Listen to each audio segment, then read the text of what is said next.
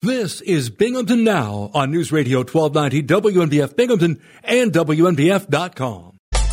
Where news breaks first. News Radio 1290 WNBF.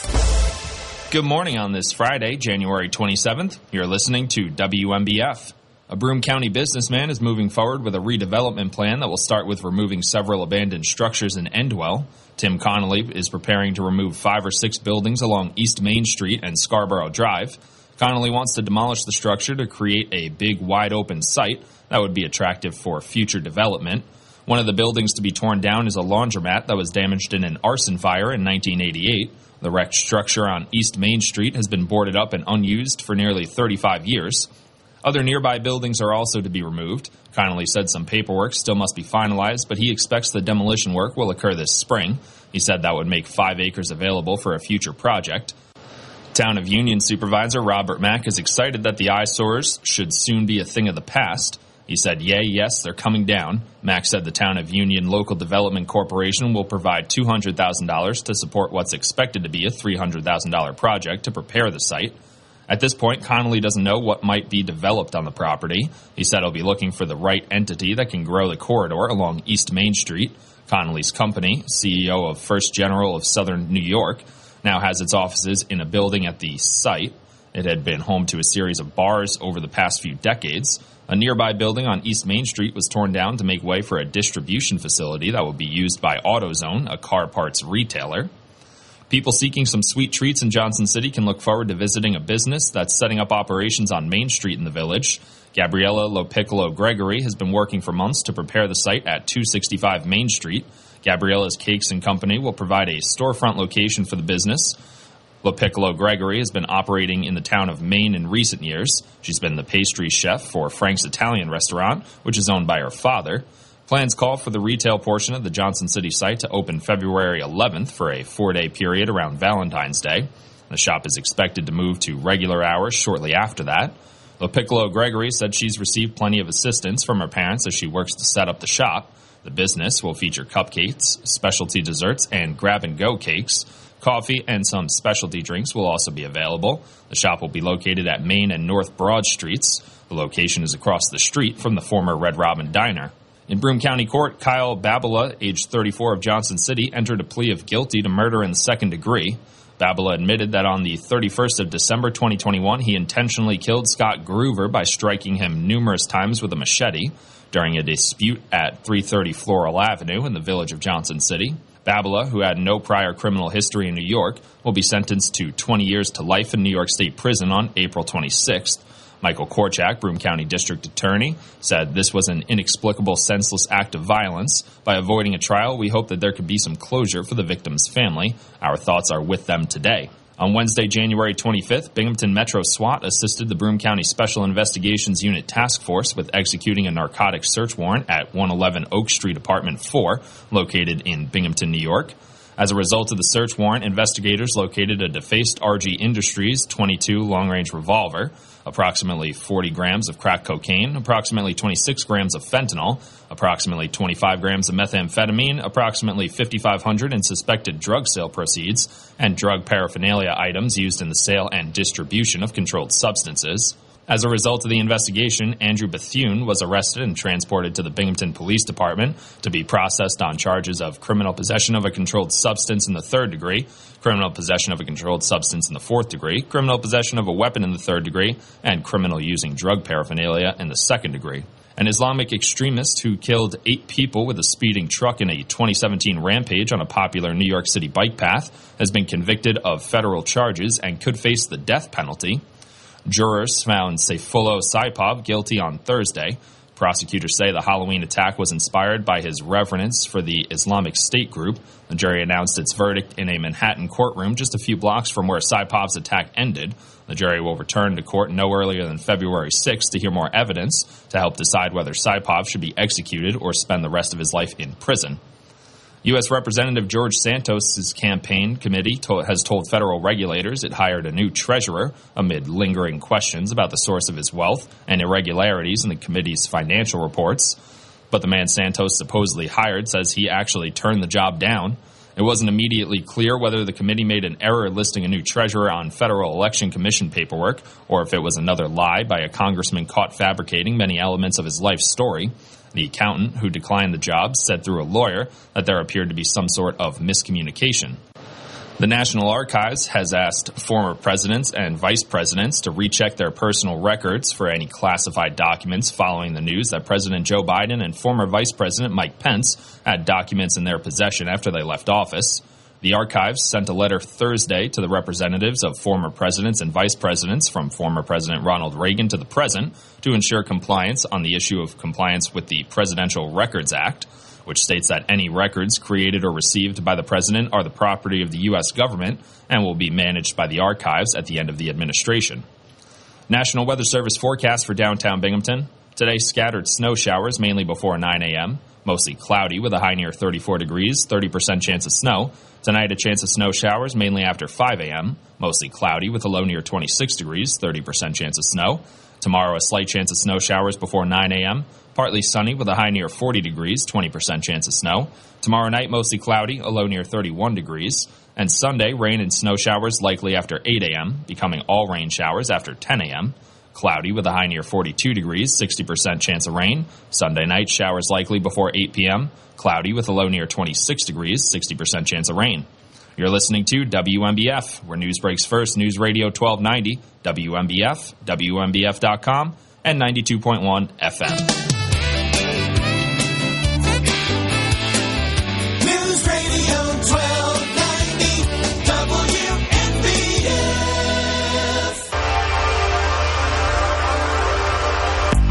Joseph live on your Friday morning. Here we go, January 27th, the final Friday of January 2023. We'll be taking your phone calls over the next three hours. The number is 607 772 1290. Why not call? Even if you've never called before.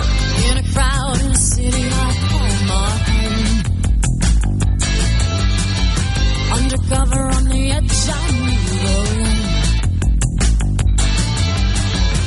stare across at me with eyes that look but cannot see. Out of reach, out of love, stepping out of bounds.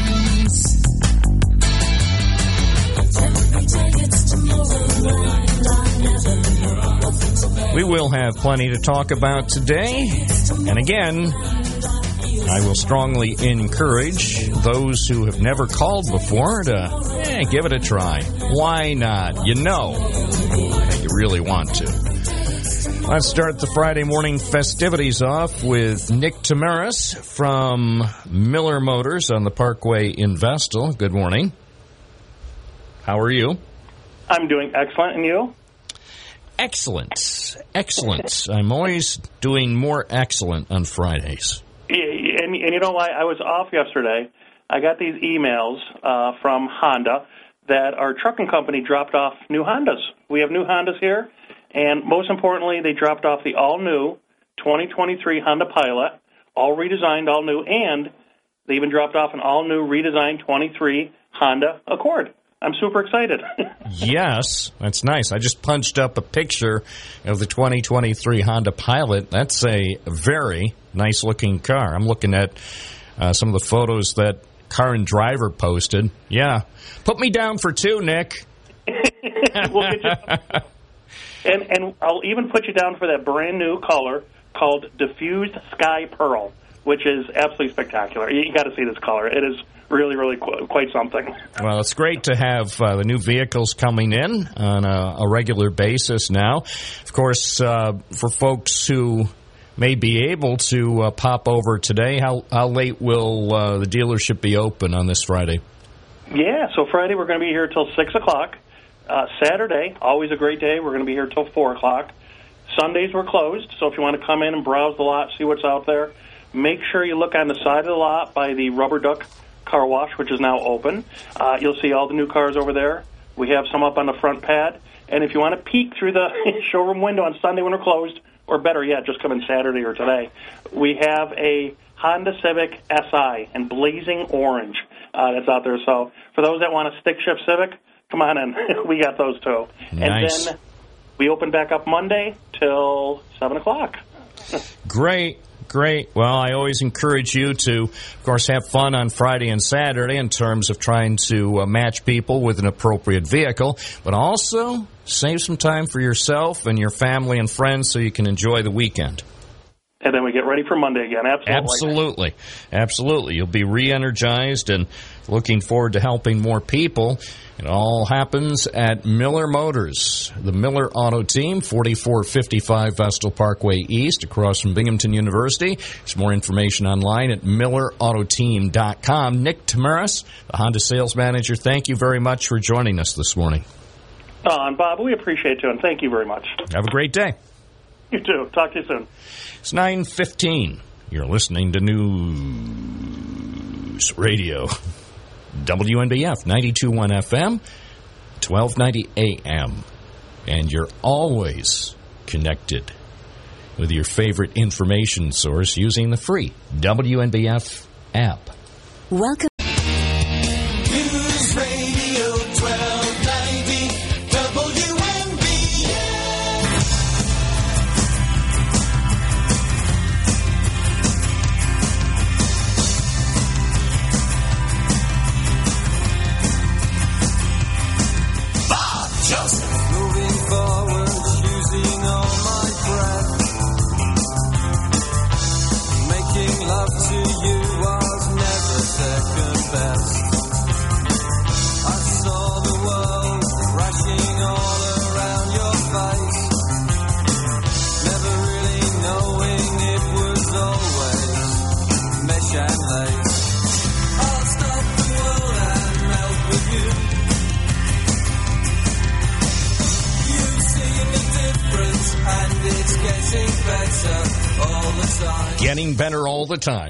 News Radio, WNBF, serving you from our beautiful studio in Parlor City, upstate America. Yes, the city Rodman Serling considered his childhood home. It's a city I consider. My home, born here, working here, and getting the information to you, and also uh, providing just opportunities to have conversations.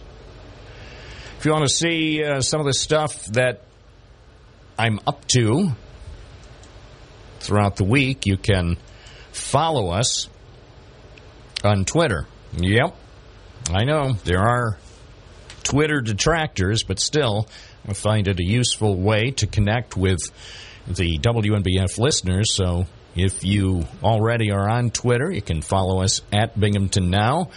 Uh, one of the nicest little things you'll see, in fact, the most recent thing that was posted was uh, a video, a sneak preview inside a new business that'll be opening soon in Johnson City.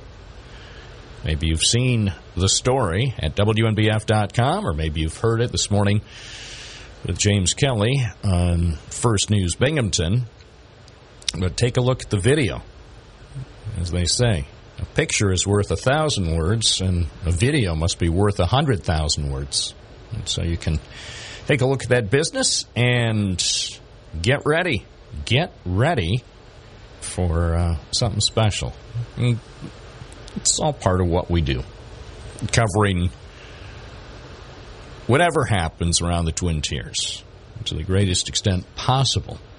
So feel free to follow our website, WNBF.com, and also keep an eye on Twitter. If you follow us on Twitter, you'll be one of the better informed people in the Binghamton District. Right now at 920, we go to the phones. Good morning, you're on the air. What's your first name? Where are you calling from? Good morning there, Bob. It's uh, Dave from Vestal. Good morning, David. Good morning. Hey, can we start off with a, a little reminiscing? I don't mean Little River Band now. Um, you know, yesterday uh, you brought up WKOP, Bob, and, and I started thinking back. You know, it was a big deal when WKOP went to FM. Do you remember that? Yeah, ninety-nine 99.1. 99.1 with uh, Michael J. Raymond and uh, the uh, album, album rock. Yeah. Yeah, Bob, and it was a big deal because we were young. We were, you know, at that age back then, and it, it was. I, I remember me and my friends. We we, we thought it was, you know, great, and and, and then we progressed on to. You remember taking uh, your cable wire and hooking it up to the back of your receiver, and you you, you could pick up Syracuse, Buffalo, Rochester uh, FM stations clear as day. Sure. One of my favorite stations was uh, Ithaca, WVBR. And at night, I think at at 11, WVBR in Ithaca would run an album. So they would track an entire album. So that's back when you were allowed to do this. I would buy one of those cassettes and record an album, and most of them were quite good. They were and Right. So yeah, thanks to that cable hookup, and um, hey, I thought it was nice of the cable company to provide that for free. it was a lot of fun, Bob. And, and plus, too, if you had a vehicle, um, that you know the older ones that just had the uh, the AM, we, we use those FM converters. Remember those? I have a couple of them still all these years. Yeah, I, remember. and what about those? Uh, if you had, oh, what was the converter that you could use for uh, cassettes? A cassette, deck. Cassette deck. Yeah. deck. Yep. I have like three of them, Bob. I'm telling you, I could start a museum. Anything. Tell me, tell me what you think was the fascination with the eight-track format. I never, I never quite understood why anybody would have put the eight-track music format out, out for the U.S. market. Why, why was that successful, even for a couple of days? Well, it, it was such because that's all we had then at the time, Bob. At the beginning, I mean, so, you're talking about what the the engineering of it, the the the, the thought process. Well, to me, it was just irritating, especially you'd be listening to a great song and then it would switch over to the next channel. I guess part of that was the um, the people who produced these albums were were not able to uh, figure out timing. I guess they wanted to keep most of the albums in the same sequence as they appeared on on the vinyl version. Apparently, Right, right. And then we, Bob and plus two. Remember we had remember the stereos at all the one like dual cassette, eight track, turntable, receiver, everything. All we. I, you know what I still have on? I have portable eight-track players, and these are working because I save everything.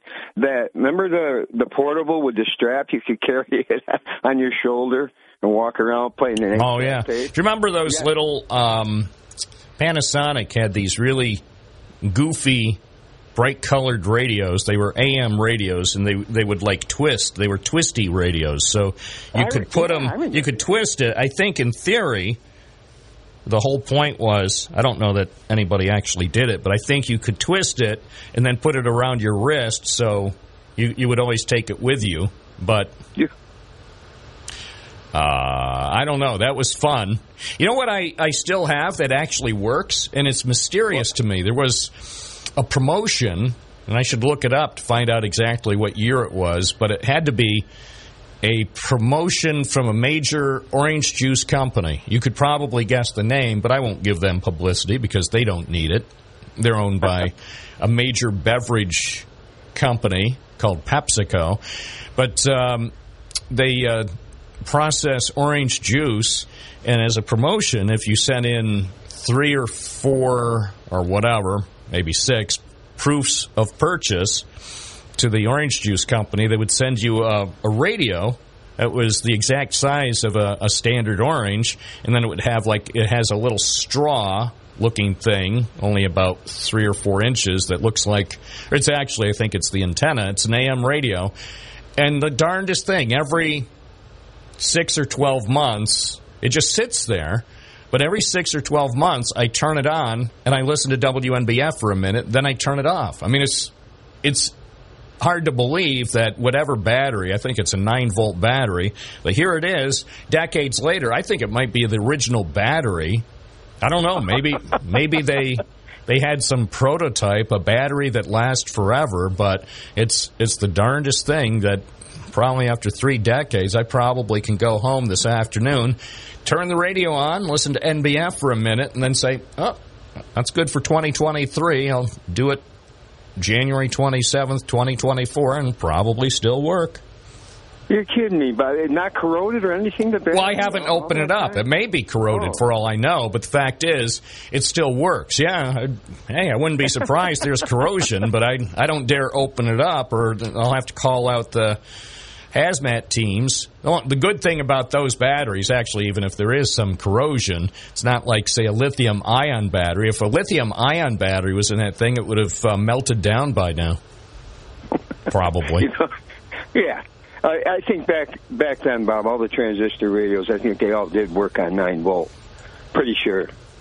Yeah. I think the they did. I had, they did. Because ones yeah, I had, think if it was say two oh double A batteries or whatever, probably if it was du- batteries other than nine volt, probably it'd be double A. But it's such a relatively compact compact little AM radio.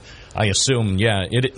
I can almost envision you know what the battery looked like. I'm sure it's a nine volt battery, but still, it's just just the thought of something that that clever and and yet it still works because it wasn't made by what's the company Crapple.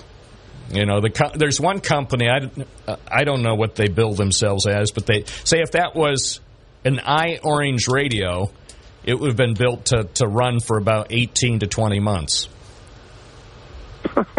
right? Well, yeah. If if if that very powerful technology company put it out today, say they they had a commemorative, a 30 year or 35th anniversary commemorative of the original uh, orange fruit shaped radio, they would sell it. They charge 99.99, and they would have software in it, so it would stop working about two months after the warranty expired. That's what happened with my my um, we'll call it AcBook Pro. AcBook Pro. You know, you spend thousands of dollars on something, and then it, it conks out after I don't know. Maybe it was actually 16 months, so maybe it was actually a good value to spend thousands of dollars on an AcBook Pro, which was a really nice thing when it worked, and then when it stopped working, it wasn't so nice. It was like a multi thousand dollar paperweight. But Bob, that's that's neither here nor there. I'm sure. I'm sure. I, I have friends who tell me, "Yeah, that's funny. We we have one just like it, and it it still it still runs." And it's like, yeah, well, I'm sure. I'm sure 99.8 percent of them run. It's, it's just like that's how that's how I won the lottery. So now I now I'm able to buy now I'm able to buy laptops from other other makers. Bob, all the old receivers I have hanging around, I look at the back of them, and they they still have that two prong connection there, that, that, that adapter there for the goes the end of your cable wire. They still have them hanging. There. I love those. All these I love years, them. All these years. Yeah. You know what? Another thing that bothers me is I still have a box somewhere in the basement that's filled with old telephone, like cable. Like, say, if you wanted to have an extra phone line in another Mm-hmm. room, or those things that you used to have to plug your phone into. And it's like, Mm-hmm. well, I think I should save them just in case they come back in style. so anyway, thanks. Hey, thanks for the memories. Maybe we'll Sure. we'll hear some other memories from uh, listeners this morning. I think that would be a good use of our time on this Friday. Sure, it's Friday. Okay, Bob. Thanks. Yeah, have a good weekend. You too. Nine twenty nine. Bob Joseph serving Binghamton and the world at News Radio WNBF. Join Mark.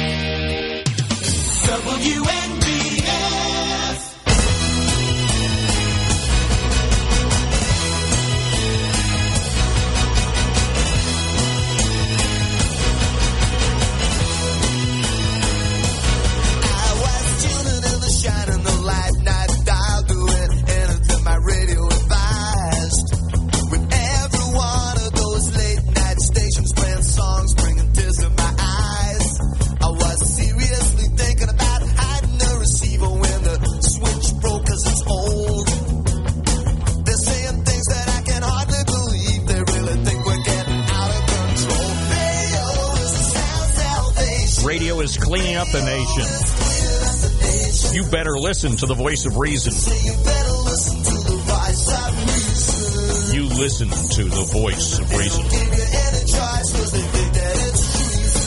energy You would better do as you are told. You better listen to the radio.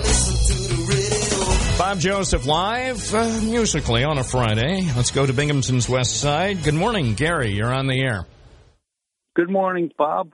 Hey, I'd like to have a discussion about the Binghamton police officer with the knee on the neck, but I did want to comment that I think the downfall of eight-tracks was when it would stop playing on one side and go to the other side. It was like a three to four minute wait before. Oh, sometimes, yeah. It seemed an eternity. It's, it's jarring. Yeah. Yeah, the sound wasn't too bad, but that, I think that was a uh, downfall. But hey, Bob, did you see the uh, the video of the Binghamton policeman with uh, the alleged knee on the neck? Have you seen it? I've seen a few videos, but I still haven't Okay. seen any body cam footage. No. Do you think, though? I want to ask you a question. Do you think that the uh, Binghamton police officer had a knee on the neck? Based on the On video, based on the video angles Yeah. that I saw Right. Yeah. from from multiple cell phone videos, that's what it appeared to me. okay, so it does appear that way. Okay, because I just saw one.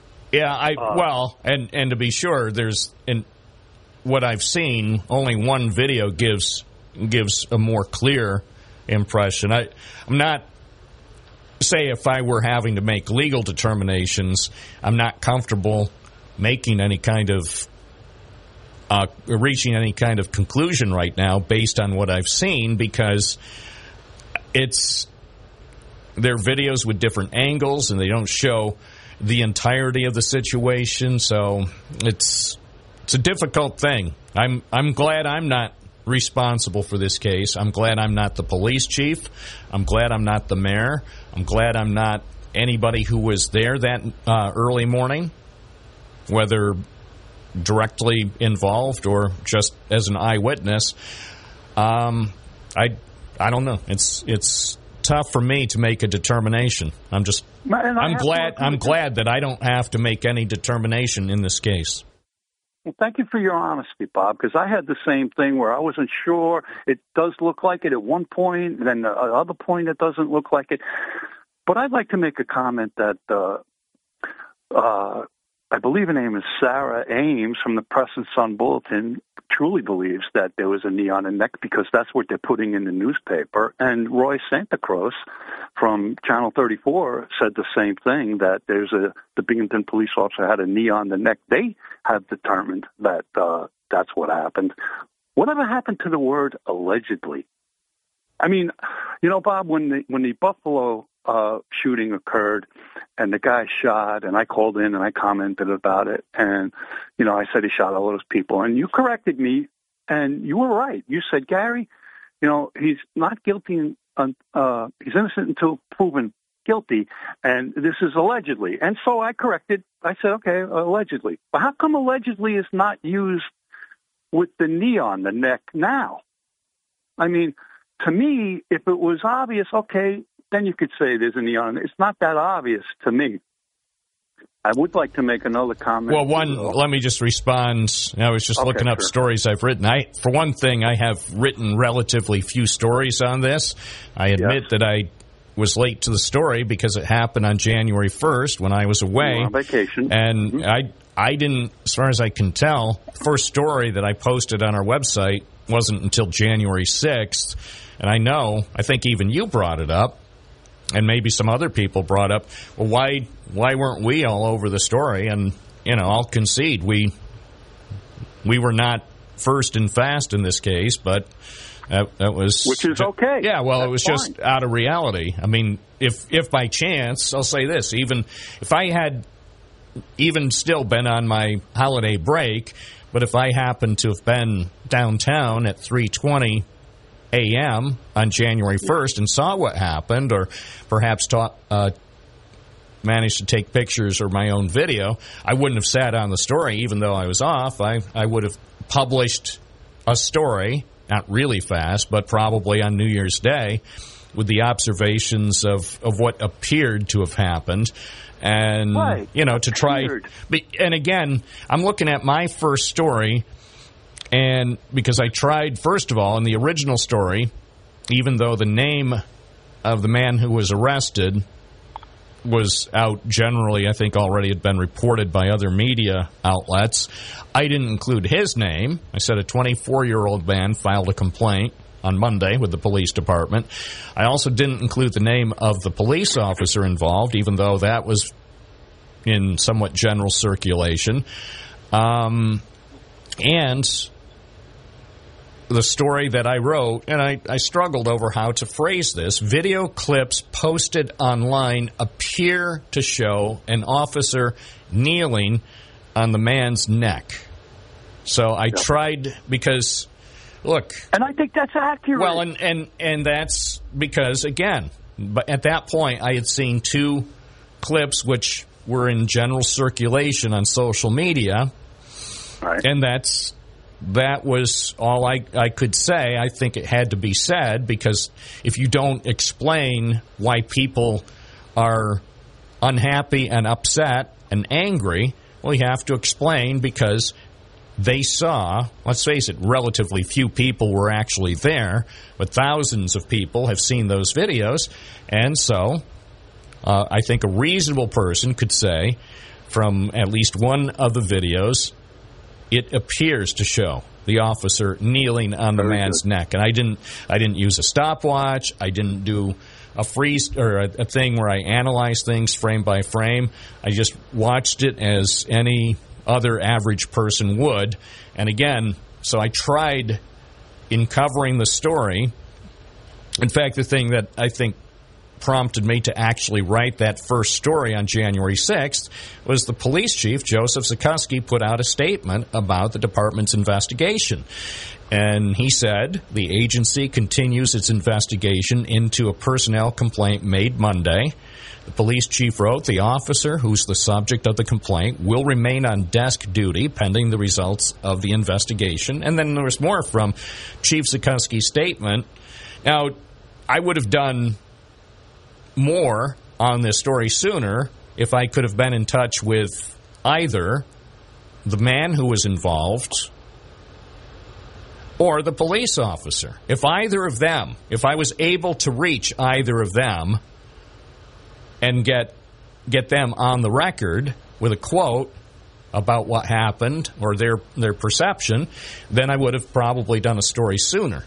But again, I'm with a story like this. I personally want want to approach it with with caution.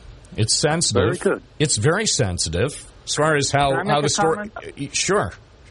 I, I, just want to make a because I might be short on time with it, but I did want to applaud the family for uh, doing what they did, right, to uh, keep it in the public eye, to keep bringing it up, not letting it die, because they, I saw them on the news yesterday, and I happen to agree with them that if they didn't do that, and I don't agree with the uh, the language and the methods that they used, but they still went out and did it. They made it so now the attorney general is investigating it. If they just were quiet, I don't think anything really would have happened. And I applaud them for that because, you know, that is their right to do that. And, you know, even though they were like boisterous and using bad language and stuff like that, which, by the way, Bob tells me that maybe the, uh, the gentleman who got beat up or with the, maybe he was that same way because if you grow up in a household like that, you're probably going to be like that. But by the and, way, uh, by the way, okay, go ahead. And let me be very clear. I occasionally use that language, very rarely, very, very infrequently, but I do. Have have I used that language so far this year? I don't think so. But will I before the year is out, or will I before the end of this month? I might. I won't do it on the air, of course. I, I on the air, I choose my words very carefully, but even off the air, I try to choose my words with care. And say if I'm talking with friends or associates privately, on occasion I may use some words like that, and and I don't do it flippantly. It's not. I don't use some of those words as crutches. Sometimes, sometimes it's for amusement, again, We're everything curse words. Correct? Yes, yes. Okay, go and, ahead. Yeah, go ahead. And so but I also want to say, every almost every radio person I know, heck, even Officer Bill himself, Bill Parker, I think I recall using a bad word, not on the air, but again, you know, everything everything in context. I think think those words that uh, many of the people say those who spoke at the uh, city council public comment session a couple of weeks ago. A lot of those words, I I believe about ninety nine percent of the people who heard them used the same words on occasion. So, and as I've said before, they were frustrated. of course, and they Yeah. I and here's the thing. And this is not a comment right now on Binghamton's response to this. This is just a general comment. I appreciate and can understand their frustration. If this was something that involved uh, a relative of mine, a brother or a sister or a parent or a child, I would be frustrated too. And not so much because of how it's being handled, just because someone I loved was injured. And again, irrespective of what that person did and even irrespective of what the police officers did, I would be frustrated because whoever would have thought that the 24 year old man would start the new year with facial injuries? I mean, of course, nobody ever expects Yes. it. You know, if if I had gone downtown, and I don't very often anymore, late at night, but say, say a, a couple of my friends said, "Hey, what? Let's do something different. The weather is kind of nice. Why don't we?" Although I can't remember if it was kind of. I guess it was kind of cold, but anyway. So say a couple of my friends said, "What the heck? Let's let's live it up. Let's pretend we're we're 25 again and go downtown and celebrate the new year and maybe enjoy ourselves at a couple of establishments." Well, who's to say that I couldn't have wound up in a situation like that, where, in theory, if, say, if I saw people fighting and maybe I tried to intervene, and then one thing leads to another, and before you know it, I could have been hurt one way or another by by civilians, by police officers. Their argument is you're a white man. You that wouldn't happen to you. Well, I That's their know. I know that's what the response is, but But it could happen. it It could happen. could have. And You and by the have- way, I I respect when people say something like that. I understand that they're and this is the the truth. This is the truth, and I appreciate it. And whether police officers or administrators or mayors appreciate this, I appreciate when people tell me about their experiences with police officers, either here or in other cities. I appreciate that they sometimes have been treated far, far differently than I've been treated. And I acknowledge, I, I, uh, I've You're been. right. I believe it is a fact. Yeah, And there's so- something that's happening. And I'm not being judgmental about that. I'm just saying, I'm saying when people tell me stories, I listen to their stories and try to understand what it is they're they're trying to share. And Bob, in Memphis now, they're going to release the uh, the police cam of that poor guy that got just beat up senseless. It just hurts me that this still goes on in our country. This poor guy was beaten to death by a few policemen. It's just sickening. They're going to release that, and it's going to create an uproar. And hopefully, here in Binghamton, they don't say, well, see, like they compare that to what happened. It's two different things, apples and oranges, but there still is police that go overboard. And, uh, you know, I don't even want to know what's going to happen. And you're totally familiar with what went on in Memphis, right? They beat up that poor guy and, uh, I've read and listened to the news accounts. I and I know what you what you know. Rodney King. What Rodney King, you know, it's going to be worse than that. I'm not even going to look at it because it's just going to sicken me. I can probably imagine what happened, but you know, please don't take that and say that it's the same as went on here in Binghamton. It's not, and you know, we do need reform, but we do need police, and we need people to keep law and order and we need people to respect other people's lives. That's what we need, and we're working towards that. We're going towards that. And all I got to say, Bob. I just hope things work out. You know, I hope everybody can uh, find peace. Thank you. I agree. I agree with you. I hope people can ultimately find peace in Binghamton and beyond. And it's a tough thing. It's a tough thing. It's 948. Of course, we'll continue taking phone calls. Today is Phone Call Friday. I've cleared the deck so we can get in more phone calls. No guests on the program today. It's all for you, the listeners. 607 772 1290. You're listening to News Radio, WNBF 921 FM, 1290 AM, and streaming at WNBF.com. Uncle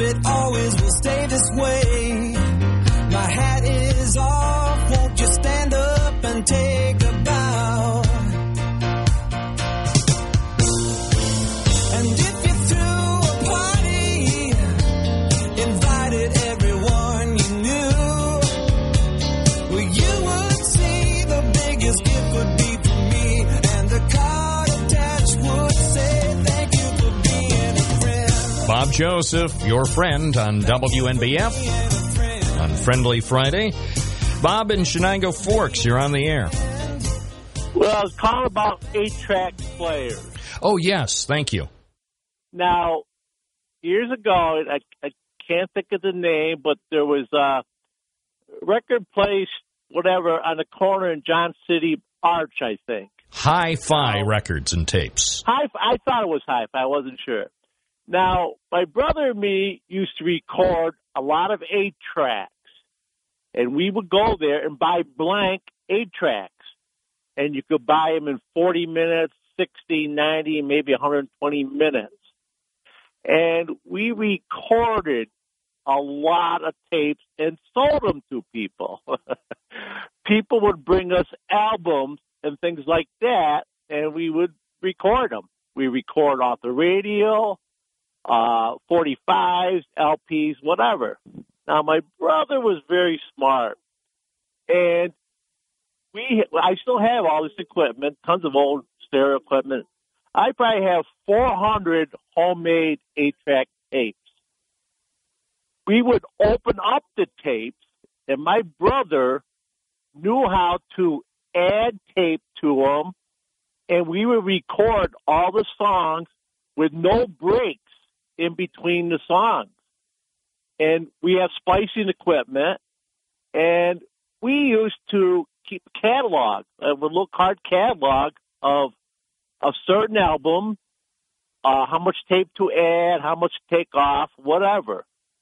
And we record everything from James Gang, Black Oak, Arkansas, to a ton of things. Now, I haven't used my eight-track players in a while. I got quite a few of them. But I got to hook them up to see if those eight tracks still work. And one Well, thing, would you do me a favor at some point if if you hook up your eight track player and it still works? Would you be kind enough to send an email to me because I might I like I might like. I don't have email, but you do have my number. I know that. Oh, I've okay. called before. All right. Well. You know, I'm always, I always want to meet you at Davies, and we haven't been there. yet. Oh yeah, well, I still, Yeah. I still intend to make that happen, but gee, it seems like I've been saying that now for five years. So, I know. But one of the things I got to tell you, I actually have an eight-track tape, okay? But it's actually a radio, an AM FM radio that you could put into your car or wherever and play a play a radio station on it. Wow. See, I'm trying to Yeah. find out. I don't remember when Hi Fi Records in Johnson City closed. I see a newspaper ad for the place as late as 1978, but Yeah. I don't know if they were open much after that. I know years ago at a radio station in Endicott called the Big E, Yeah. they had a station called the Big E. Actually, I worked there for a while, um, Right. early in my career, playing the hits. Um, Yeah. A guy named the Grease Boy was. He had a, a show and he did a, a remote over at Hi Fi Records and Tapes there on Main Street in Johnson City. And I really, really, really wanted to go there, and for some reason I, I was unable to uh, to see him do his remote broadcast over at the record shop. But anyway, memories. Well, we used to have two good stereo places. One was Federal Electronic on the Vestal Parkway, and also I think it was called Federal way down. And Yep. they used to sell some good stereo equipment. I still have a lot of my equipment. Oh yeah, some of that stuff was and- was great. I bought I bought items there as well. Bob, thank you for the memories and keep me posted on on that eight track experiment. I want to find out if his eight track still works. Bob Joseph, WNBF. Insurance, you get pricing and coverage made for small businesses. What are you waiting for? Ask your agent for Pie or get a quote in three minutes at ineedpie.com. That's ineedpie.com. Bob Joseph, 10 o'clock, WNBF, Binghamton. Where news breaks first. News Radio 1290 WNBF. Good morning on this Friday, January 27th. You're listening to WNBF. A Broome County businessman is moving forward with a redevelopment plan that will start with removing several abandoned structures in Endwell. Tim Connolly is preparing to remove five or six buildings along East Main Street and Scarborough Drive. Connolly wants to demolish the structure to create a big, wide open site that would be attractive for future development. One of the buildings to be torn down is a laundromat that was damaged in an arson fire in 1988. The wrecked structure on East Main Street has been boarded up and unused for nearly 35 years. Other nearby buildings are also to be removed. Connolly said some paperwork still must be finalized, but he expects the demolition work will occur this spring. He said that would make five acres available for a future project. Town of Union Supervisor Robert Mack is excited that the eyesores should soon be a thing of the past. He said, Yay, yes, they're coming down. Mack said the Town of Union Local Development Corporation will provide $200,000 to support what's expected to be a $300,000 project to prepare the site. At this point, Connolly doesn't know what might be developed on the property. He said he'll be looking for the right entity that can grow the corridor along East Main Street. Connolly's company, CEO of First General of Southern New York, now has its offices in a building at the site. It had been home to a series of bars over the past few decades. A nearby building on East Main Street was torn down to make way for a distribution facility that will be used by AutoZone, a car parts retailer. People seeking some sweet treats in Johnson City can look forward to visiting a business that's setting up operations on Main Street in the village. Gabriella Lopiccolo Gregory has been working for months to prepare the site at 265 Main Street. Gabriella's Cakes and Company will provide a storefront location for the business. Lopiccolo Gregory has been operating in the town of Maine in recent years. She's been the pastry chef for Frank's Italian restaurant, which is owned by her father. Plans call for the retail portion of the Johnson City site to open February 11th for a four day period around Valentine's Day. The shop is expected to move to regular hours shortly after that. Lopiccolo Gregory said she's received plenty of assistance from her parents as she works to set up the shop. The business will feature cupcakes, specialty desserts, and grab and go cakes. Coffee and some specialty drinks will also be available. The shop will be located at Main and North Broad Streets. The location is across the street from the former Red Robin Diner. In Broome County Court, Kyle Babala, age 34 of Johnson City, entered a plea of guilty to murder in the second degree. Babala admitted that on the 31st of December 2021, he intentionally killed Scott Groover by striking him numerous times with a machete during a dispute at 330 Floral Avenue in the village of Johnson City. Babala, who had no prior criminal history in New York, will be sentenced to 20 years to life in New York State Prison on April 26th. Michael Korchak, Broome County District Attorney, said this was an inexplicable, senseless act of violence. By avoiding a trial, we hope that there could be some closure for the victim's family. Our thoughts are with them today. On Wednesday, January 25th, Binghamton Metro SWAT assisted the Broome County Special Investigations Unit Task Force with executing a narcotics search warrant at 111 Oak Street, Apartment 4, located in Binghamton, New York. As a result of the search warrant, investigators located a defaced RG Industries 22 long range revolver, approximately 40 grams of crack cocaine, approximately 26 grams of fentanyl, approximately 25 grams of methamphetamine, approximately 5,500 in suspected drug sale proceeds, and drug paraphernalia items used in the sale and distribution of controlled substances. As a result of the investigation, Andrew Bethune was arrested and transported to the Binghamton Police Department to be processed on charges of criminal possession of a controlled substance in the third degree, criminal possession of a controlled substance in the fourth degree, criminal possession of a weapon in the third degree, and criminal using drug paraphernalia in the second degree. An Islamic extremist who killed eight people with a speeding truck in a 2017 rampage on a popular New York City bike path has been convicted of federal charges and could face the death penalty. Jurors found Sayfullo Saipov guilty on Thursday. Prosecutors say the Halloween attack was inspired by his reverence for the Islamic State group. The jury announced its verdict in a Manhattan courtroom just a few blocks from where Saipov's attack ended. The jury will return to court no earlier than February 6 to hear more evidence to help decide whether Saipov should be executed or spend the rest of his life in prison. U.S. Representative George Santos' campaign committee to- has told federal regulators it hired a new treasurer amid lingering questions about the source of his wealth and irregularities in the committee's financial reports. But the man Santos supposedly hired says he actually turned the job down. It wasn't immediately clear whether the committee made an error listing a new treasurer on Federal Election Commission paperwork or if it was another lie by a congressman caught fabricating many elements of his life story. The accountant who declined the job said through a lawyer that there appeared to be some sort of miscommunication. The National Archives has asked former presidents and vice presidents to recheck their personal records for any classified documents following the news that President Joe Biden and former Vice President Mike Pence had documents in their possession after they left office. The archives sent a letter Thursday to the representatives of former presidents and vice presidents from former President Ronald Reagan to the present to ensure compliance on the issue of compliance with the Presidential Records Act, which states that any records created or received by the president are the property of the U.S. government and will be managed by the archives at the end of the administration. National Weather Service forecast for downtown Binghamton. Today, scattered snow showers mainly before 9 a.m. Mostly cloudy with a high near 34 degrees, 30% chance of snow. Tonight, a chance of snow showers mainly after 5 a.m. Mostly cloudy with a low near 26 degrees, 30% chance of snow. Tomorrow, a slight chance of snow showers before 9 a.m. Partly sunny with a high near 40 degrees, 20% chance of snow. Tomorrow night, mostly cloudy, a low near 31 degrees. And Sunday, rain and snow showers likely after 8 a.m., becoming all rain showers after 10 a.m.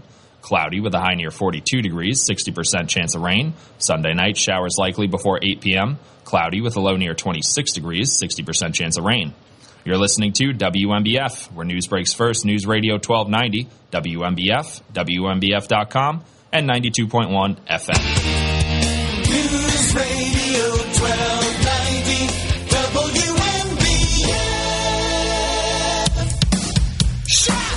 Bob Joseph live on a Friday morning. Having a little bit of fun after a very busy week. Our number is 607 772 1290. 607 772 1290. Feel free to call, whether you're a regular caller or whether you have never called us before. I would love to hear from you today on News Radio WNBF. And let's take a call now at 1011. Good morning. You're on the air. What's your first name? Where are you calling from? Uh, today I'm John. I'm in uh, Binghamton. And a good, good morning to you. Yeah, um, you know the. I think the uh, four-track tape uh, was before the eight-track tape. Uh, I think it was Earl Muntz uh, that had it. They were similar size. The difference between the four-track tape and the eight-track tape cartridge was that the eight-track had the pinch wheel inside uh, the cartridge, and the four-track used a pinch wheel from the player, so they were not compatible. And of course, you're familiar with the four-track format because they were extensively used in the broadcast business for commercials. Yes, those we called them carts. You Yeah. have to have a big stack of carts for every hour for for all of our commercials. One one time I, I think I had to get a stack of carts 25, 28 carts. And you've been in radio stations before when a big stack of carts, when somebody is trying to stack too many carts to prepare for an hour or whatever, and then they go all tumbling all over the floor. You've seen that. Well, yeah, and my uh, next door neighbor uh, uh, for a time was uh, Bob Close, who uh, managed WNBF, and he gave me uh, uh, some old cartridges, which uh, from WNBF, uh, which I uh, I bulk erased, and then what I did is I got a uh, four track cartridge machine using the same head the playback head because it didn't have a record head, but there's no difference between a playback and a recording head. And uh, I recorded my own uh, spot announcements on that. Oh, really? Yeah. Well, you So- also have had the enjoyable experience of uh, editing uh, and and splicing tape, haven't you? And and with the, the razor blade and the splicing tape, and man, that's how that's how 3M Minnesota Mining and Telegraph. That's how they made their their first Well- billion dollars selling splicing tape to radio stations. See, if you, if, if sometimes you wonder how you get interested in things, but I lived on a small dead end street, and you know it's bad enough that I was interested in music anyway. But then Bob Close moved to, uh, uh, next door. Uh, very sharp guy, very very sharp. You know, an ex disc jockey himself. And then uh, two doors down was a guy named Sid Feen, who had a record distributing place. Uh, now this was on Shenango Street, uh, called uh, well. Uh, G and G record uh, distributors. It was a one stop. They used to put records in various non-record stores. Kenny Glassman was his partner there. So sometimes I, I and what Sid Sid Feen used to do, he used to throw out all the promotion copies in his garbage. So I would walk up up two doors down and I would pick up all the uh, the records of the day, you know, Jack Jones and stuff like that. But uh, what I called about was the never-ending saga of promises made, promises broken, which is the core of downtown Binghamton for the last 60 years. Uh, we're all familiar with the prefab garage that was built there or brought in. Uh, Rich David, eight Yeah, years. trucked in from uh, Massachusetts from a, a company that makes the parts for uh, parking garages. So they, they trucked them in, they staged the parts over at the Binghamton Plaza, and then bit by bit they they assembled, as they say, some assembly required. and a substantially longer time than the Lourdes Hospital garage, which went up like lickety split. But that was supposed to be a mixed use project, and it was going to be I don't know twenty two million dollars. Going to have apartments and stores, and they came in. There's I think in the press there might be an artist rendering of it with Starbucks uh, a logo on one of the uh, artist renderings. But anyway, uh, lo and behold, it then turned into the same dollar amount of the project, but you're just getting a a prefab parking grant. Uh, then that oh was, yeah, several years later, several. Oh my gosh, it was painful to wait that out. I mean, it it eventually happened, but I didn't think that I would ever see anything, a parking garage or a Starbucks or anything built at Seven Hawley Street. So you got a parking garage uh, and an empty lot next to it.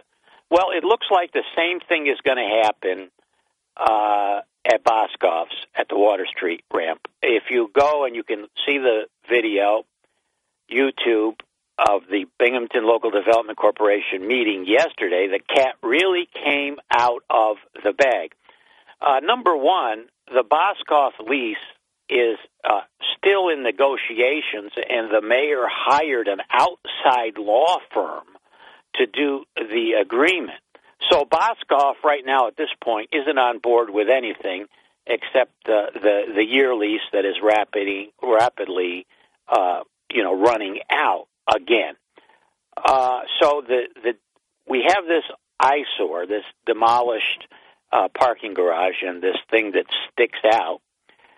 Uh, and lo and behold, this new project now, this so-called Water Street development, is now just another prefab parking ramp.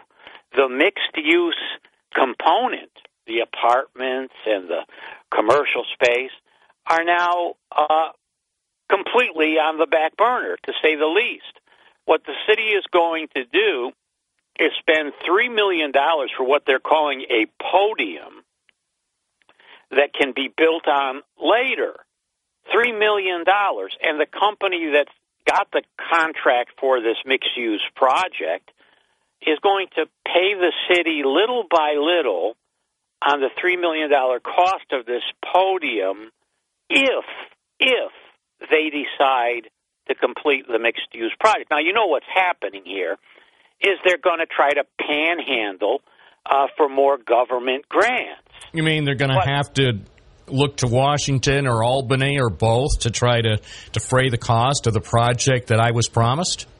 Right, exactly. And, you know, again, this is the second time this has happened, and this is why I suggested that all these projects have a completion bond before, you know, if you're going to announce something to the public, uh, then uh, you, you know the and the, these grandiose projects. It doesn't doesn't make any sense. You know this this idea of things above a parking ramp. This has been tried numerous times. Syracuse got rid of them. Uh, Scranton, uh, you know, every place. Nobody wants to live above carbon monoxide fumes. Uh, nobody wants to walk up to their uh, uh, apartment and smell carbon monoxide fumes. You go underground. You know, I mean, uh, I, I don't know. Uh, you know, the, the subterranean parking is the only thing that makes any sense because uh, this other other crap uh, looks terrible. But anyway, just another big project uh, that uh, is is not going to come to fruition in anywhere near the time frame. By the way, the time frame is not even referred to.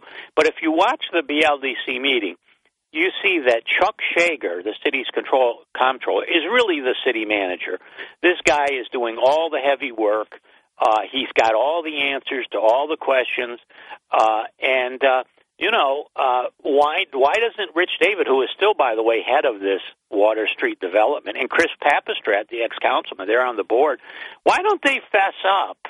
Because see, here's the thing: they're not only wasting money, but as the other project that the BLDC is involved in, the Crowley uh, uh, building, you know, they're wasting our time. You know, they they waste our money. It's bad enough, but we wait and wait and wait, and a decade or more goes by, and there's nothing to show for. This was Mondev. This is all this stuff. So they're pulling your leg. You know, if if I had enough time, I would document how many schemes and scams that have been promised to the people of the city of Binghamton over the last half century. I mean, it's just it's beyond the pale that that uh, time and again we've been we've been promised a beautiful, wonderful, vibrant downtown, various various themes, various twists, and then it never happens. I mean, uh, I'm not complaining about the work that finally wrapped up several weeks ago on one block of State Street. Hey, it's good as far as they got, but they still didn't get it done. They have to go back to that block of State Street between Henry and Lewis in the spring to put the top coat on. So it looks nice. I don't recall what the how many millions of dollars it cost, but it took almost all of the construction season. It inconvenienced small business operators to the point where they almost went under. So, okay, that's a step in the right direction. But where are all these great projects? And and as you say, these projects that seem to uh, somehow mysteriously have have imaginary financing schemes. They're announced with uh, all sorts of enthusiasm at photo ops, never during a live radio interview where there could be thoughtful follow up questions about, well, tell me more. So usually it's a, a, a, big announcement. You've got the usual suspects who show up, so they can be on the six o'clock news or maybe on the front page of the paper, or standing around a, a microphone and a, a podium. And let's face it, that's not the ideal place for reporters to ask follow up questions. It just isn't. You can ask one or two questions, then people start to get irritated noticeably annoyed if you ask more than two follow up questions like, hey, we only allocated eight minutes for this. Let us get on with our lives. We have coffee to drink and people to meet. Well, if you want to do redevelopment, and Binghamton's been at this for a long time, Endicott's been at this for a long time, let me tell you who your competition is in upstate New York. And these are projects that were done in the 70s. One of them, uh, uh, Corning Market Street, done in the early 70s. They were, uh, and the Ithaca Commons. These projects were completed within a year and a half, two years. Uh, everything that was promised was delivered, and uh, you know, you look at Market Street to this day. Now, what do you have at the end of Market Street? And one of the world's biggest corporations. So, uh, if if that could have been done in 1972, uh, and the Ithaca Commons uh, was uh, the efforts of, uh, of a gentleman I forgot he used to run a clothing store down there, but he was the prime mover on it. He's since deceased. That was a local Ithaca project where business owners got together, said we, they want to do this. It wasn't it didn't take on more it didn't bite off more than it could chew they completed it and you know today the rest is history but uh you know if you can't finish I mean, it, the, the city's this hodgepodge. It goes from one thing, you know, now they're Clinton Street. Uh, I would say let the First Ward Action Council rent all the commercial space. Oh, that's another thing. Don't get me started on that. Look at those those buildings over there on Clinton Street where the uh, the old Lincoln Hotel was, and and of course the burnt out remains of the arson destroyed Lincoln Hotel were torn down, and then that project was announced with some fanfare. Um, I mean, it's nice that I think the apartments that are on the second and third floors are fully occupied, but I believe there are at least two commercial spaces on the first floor that are continue well, to go begging. Here's here's what I just want to say and Clinton Street was supposed to be finished uh, when they spent eight million dollars on it with the, and they didn't bury the underground because it would have cost them another million. Uh, look, let me say this: let, let the Endicott Board of Trustees, let the Binghamton City Council tell me this: when are these projects? When is Washington Avenue going to look as good as Ithaca Commons and Market Street? When is downtown Binghamton going to look as good as Ithaca or, or Corning? Uh, because they promise things, and the only the, the major contribution so far of Jared Kraham is to cut down uh, hundreds of trees. This is what he's doing. Uh, with, well, that's the no- thing on the west side. Just drive around some of the most beautiful west side neighborhoods and look of the shameless butchery. And I, you know, what surprises me, John, even though it's 2023 and people don't want to get involved anymore, I'm surprised there are no so-called tree huggers left in Binghamton or specifically on some of those beautiful west side streets, including some wonderful homes, some of the best homes in the city of Binghamton. And look at what happened to their trees by uh, some guys, crews from out of town. They brought in out of town guys to butcher some of the most beautiful trees on Binghamton's scenic west side. Well, on Grand Boulevard, Cram, Kraham himself and the city are just cutting them down, like they cut down those big trees on, on downtown, uh, you know, and then they oh near uh, the commercial alley, and they never right. they never explained. They said uh, some of the trees were apparently uh, bothering a building uh, because they had gotten they had gotten so tall. So instead of trimming the trees, the area where some building got bothered, they took down all the trees. And now look at it, commercial well, alley. It's a shame. And you know, ask the city. I filed freedom of uh, information request. If they've ever gotten a penny for all this lumber and some of it is prime lumber. They, they, they, they, they, the lumber seems to disappear. It's, it's said that they use it for mulch. Well, how much mulch would they need? And they would have more mulch than any mulch person ever would need uh, with all the trees that they, they've taken down. So this is this is uh, an ongoing disaster. We don't have smart people here. We we uh, uh, uh, if if we do get a smart person that that uh, we the, the, the, they're all against them. We're giving one hundred seventy five thousand dollars a year to the head of the IDA, who only goes around. Oh, and by the way, let me let me who is also head of the Chamber of Commerce. Let me ask you something, Bob. Has WNBF ever gotten any kind of award uh, from the IDA or the Chamber? for all the good that they do. You're on the uh, uh, internet and you're you're doing stories about small business opening up. You're promoting the area. Have you ever gotten an award or been to one of these banquets? I don't believe so. I don't believe I've been invited, and I don't believe any station representative has ever been acknowledged for our tireless work to report on our community. Yes, we What- have we. As you know, and thank you for noticing, I have a, a, a very strong focus on on covering emerging businesses, expanding businesses, and sometimes, sadly, businesses that have to close or suspend operations for a time. But I I think it's very important that everybody, Binghamton and across the Triple Cities, has an idea of what small business operators are up to. Well, if they don't give you an award this year, I'll get some uh, my Lucite supplier to, to to make one up for you. Just send me um, send me a PDF file, and then I'll print it out, and I'll go to the uh, ninety nine cent frame shop, and I'll I'll I'll put I'll put the uh, the award certificate that you drew up and emailed to me in a PDF file. I'll, I'll put it up here in the studio. Okay, thank the little people, will you? Thank you.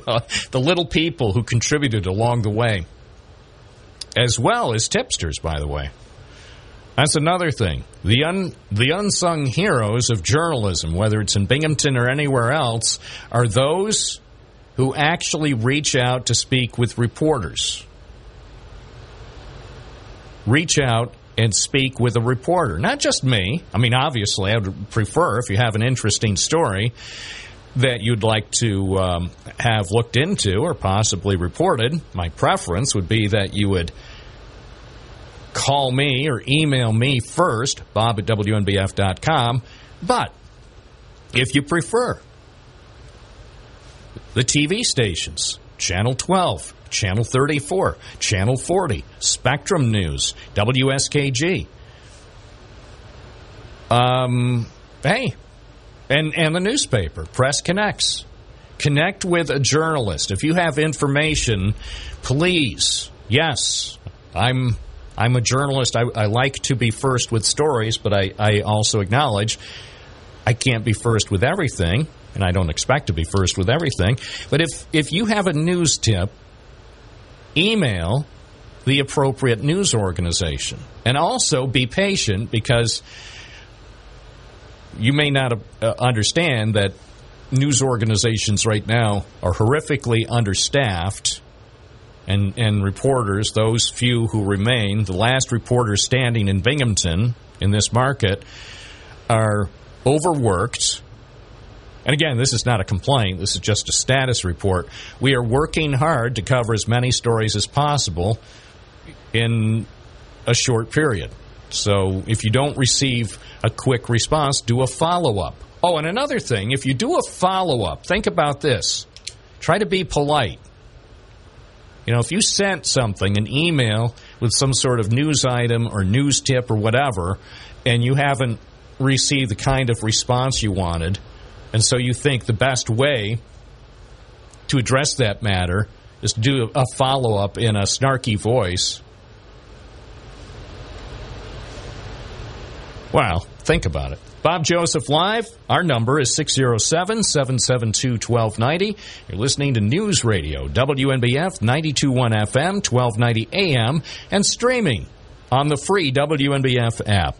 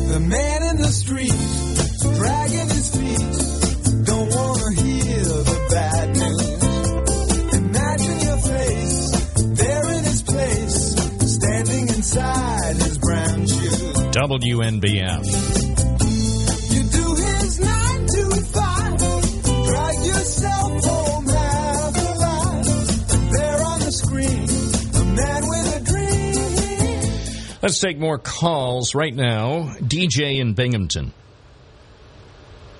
Well, good morning, armchair quarterbacks who've never built anything a day in your life. It's beautiful Friday. Hey, I want to talk about a relative of mine who passed away from pancreatic cancer after 10 months.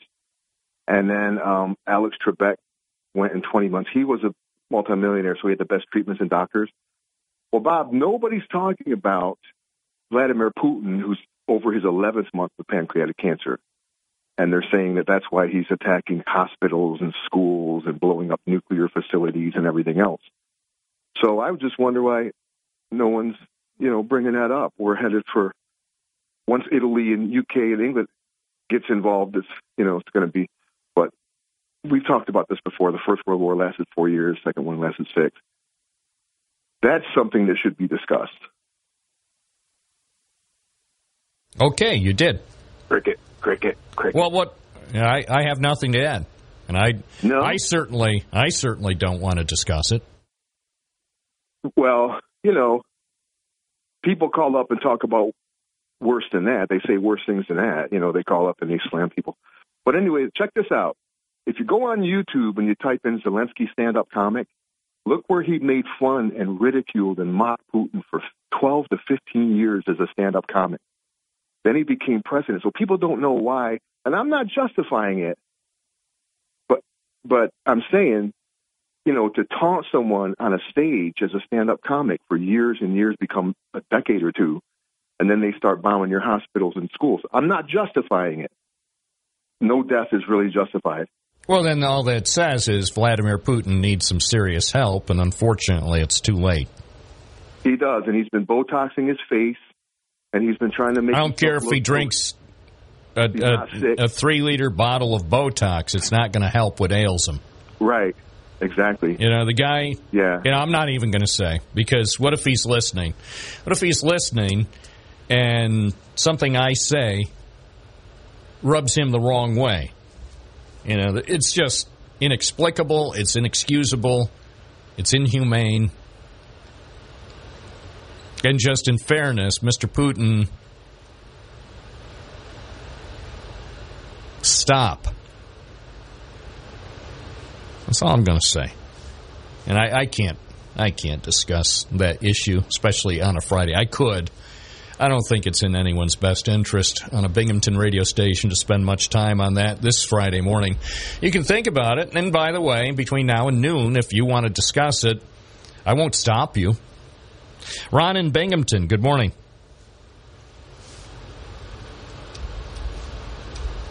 This shortage of Botox in the U.S. Uh, apparently, uh, so much Botox was used on uh, Jane Fonda and those three other uh, women to make this new movie about the Super Bowl and Tom Brady. Uh, they had to use everything they could to get them on the screen. Uh, so, you know, watch out if you need Botox. Uh, but that's not why I called. So I'm going to tell you why I called now. Um, Bob, did you ever hear the old song, If I Knew You Were Coming, I'd Bake the Cake? Remember that song? No, but I know the the cake where the green icing melted in the rain. I know that one Oh, out at yeah. out at Yeah. Recreation Park. Well, this story kind of takes the cake. I, I read about the update in today's uh, Press and Sun. Uh, the headline reads Baker loses appeal over transgender cake.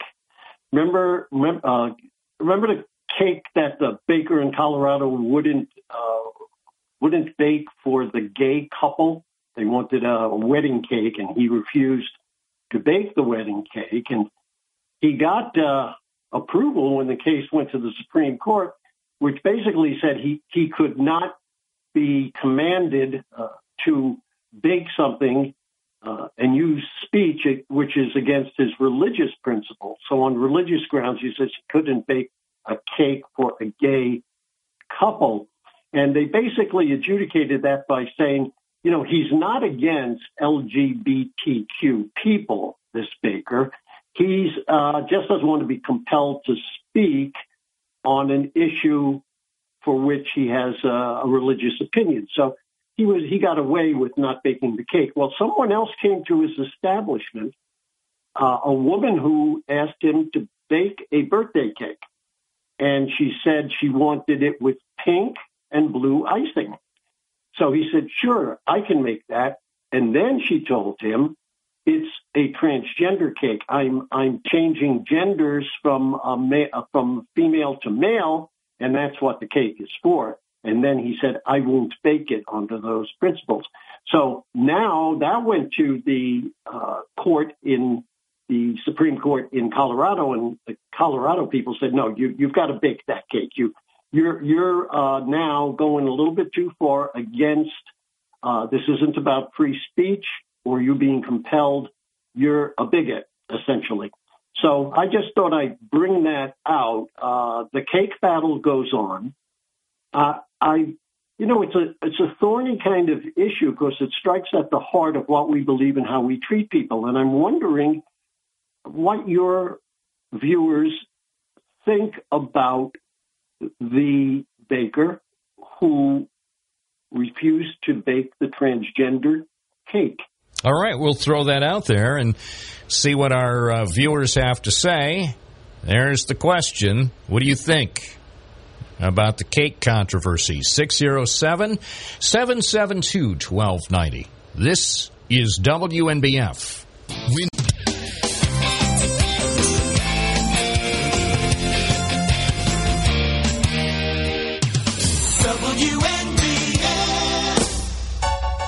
Dan Bongino today from noon to 3. Sean Hannity this afternoon from 3 to 6 and Mark Levin tonight from 6 to 9 on News Radio, WNBF, 921 FM, 1290 AM, and streaming at WNBF.com.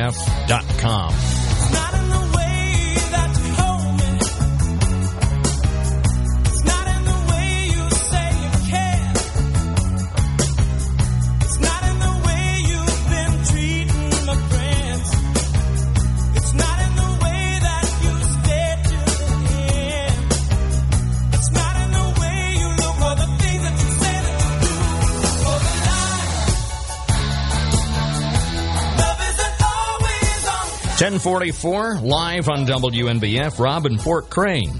Good morning. You're on the air. Good morning, Bob. Hi. There's a couple stories I haven't heard you guys mention all week. One was ABC News talked about they finally found Russian collusion, and it was Charles McGonigal, New York field office counterintelligence guy for the FBI. I thought that was kind of intelli- uh, kind of interesting that nobody even talked about it all week. And I don't, well, we're speaking of Russia. Two days ago, the Admiral Gorshkov a Russian frigate armed with those Zircon hypersonic missiles is veered off course. It's headed towards the U.S. I thought that would be a lot more important than some of the things we've heard. I wanted your comments. Charles McGonigal, I think, started out as um, a well-respected agent of the bureau, and then something something went horribly wrong based on what has been reported in recent days. I I don't know. Uh, I've heard some people just question why a guy who was quite respected among his peers why why he would do what's he what he's accused of doing. I think we all know, Bob. The answer to that is money. And I also heard a great listen to this quote by Jimmy Dore. He sent he this is what he said about our government. They spend trillions of dollars on bills that they don't even read, but they want details on how we spend six hundred dollars. Doesn't that pretty much sum it up? Well, that's the USA today. I love Jimmy Dore. Do you ever well, watch him? He, he certainly has a, a, bigger following than I do. That much I know. Oh, yeah, but he's just got a bigger market because he's been all over the place. You know? Well, it means he's smarter. He's in a bigger market, and he has a lot more people who pay attention to what he says every day. Yeah, that's true. He's a bit of an opt, a bit of an optimist sometimes, but at other times he just goes way overboard. Oh, the other thing I was going to ask you, Bob, if you would please correct some of these Democrat callers that call your show and talk about how great Barack Obama was, just remind them of one fact. He took us from two wars to seven, Bob.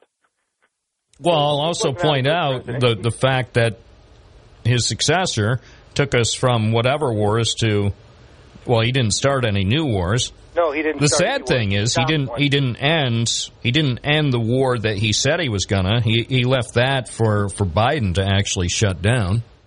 Well, no, you're actually wrong there, Bob. He made a deal with them to get our troops out by May 1st because they couldn't do it earlier than that. No, I'm Biden saying failed- I'm not talking about any deals he made. He didn't accomplish what he said he was going to do during his time in office. Maybe he was operating under the impression that he would still be in the White House in 2021, and it turned out that wasn't the case. But I'm saying during the four years he was in office, he was not successful in keeping that promise. I'm not talking about deals that were made. Bob, that was no. You're so wrong about that. You know, Obama was the worst president we've ever had. Trump was one of the best. Our economy was in great shape. Black unemployment was record low. It's never been that low in history. You know, and Obama took over, and now we're paying eight dollars for a, for a dozen eggs. So who was the better president? Really think about it. And I don't- I, I don't I would say, how, how about this? How about this? Since you asked a question, none of the above. What do you mean none of the above? You asked a question, uh, and it puts me on the spot. Which was the better president, Trump or Obama? And my answer is C, none of the above, or neither, to be more accurate. You don't think Trump is better than Obama at all? No, Really? He took us from two wars to seven. Trump didn't start a war, but that I'm not. I'm you. not looking at it just on on foreign policy. Okay, well, Bob. in all right, we'll military and military military adventurism. I'm talking about as a whole. I, I'm looking at their presidencies as a whole. Over eight years, I think Obama did more good for the country than Trump did in his four years before he got fired. Bob, listen, please don't cut me off. I want to make one more point. Barack Obama kicked 5.1 million people out of their homes so the banks could buy the homes back.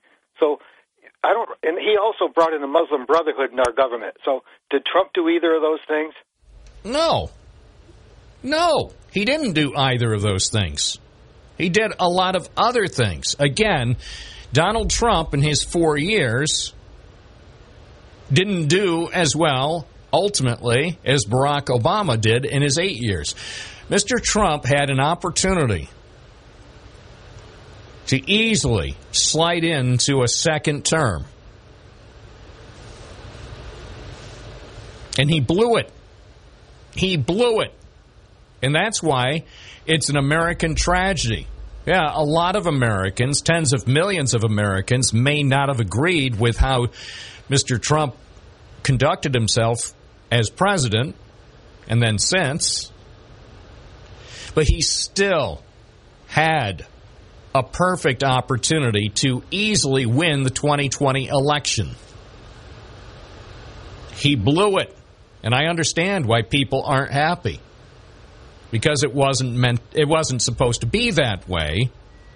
And Democrats and Joe Biden must just be laughing that thanks to what Donald Trump did in the 6 months leading up to the November election in 2020, that's how that's how ultimately victories happened in some key states that gave Joe Biden enough electoral votes.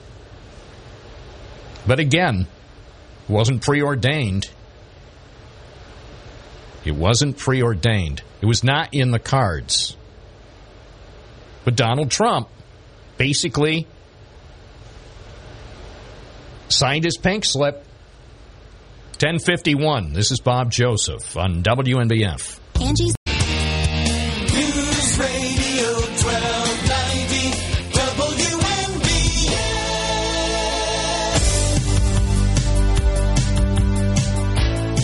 Bob Joseph live at 1054. This is WNBF. Friday morning. Thank you for listening to News Radio. 921 FM, 1290 AM. Streaming at WNBF.com.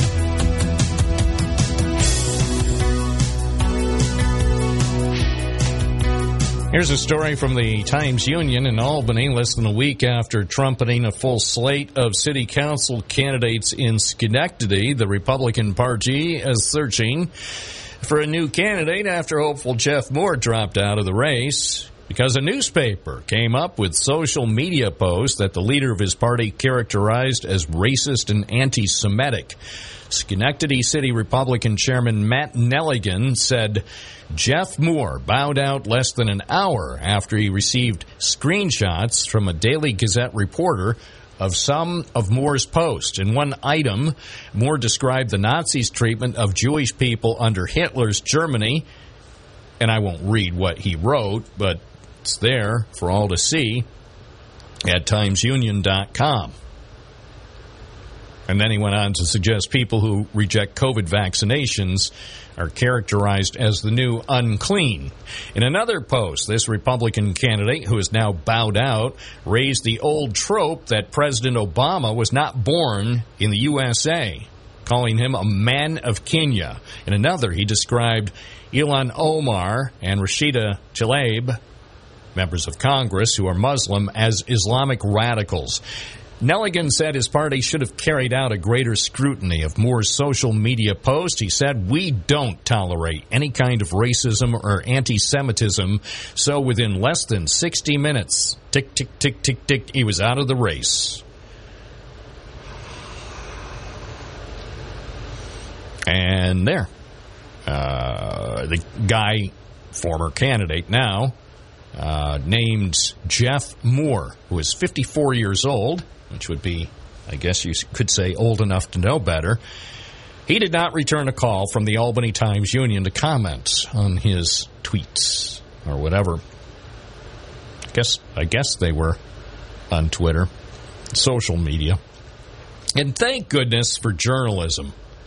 And thank goodness for a reporter from the Schenectady Daily Gazette because as we see, without proper vetting of candidates, bad things can happen. Just ask, ask the people on Long Island as they look at their representative who just can't stop lying.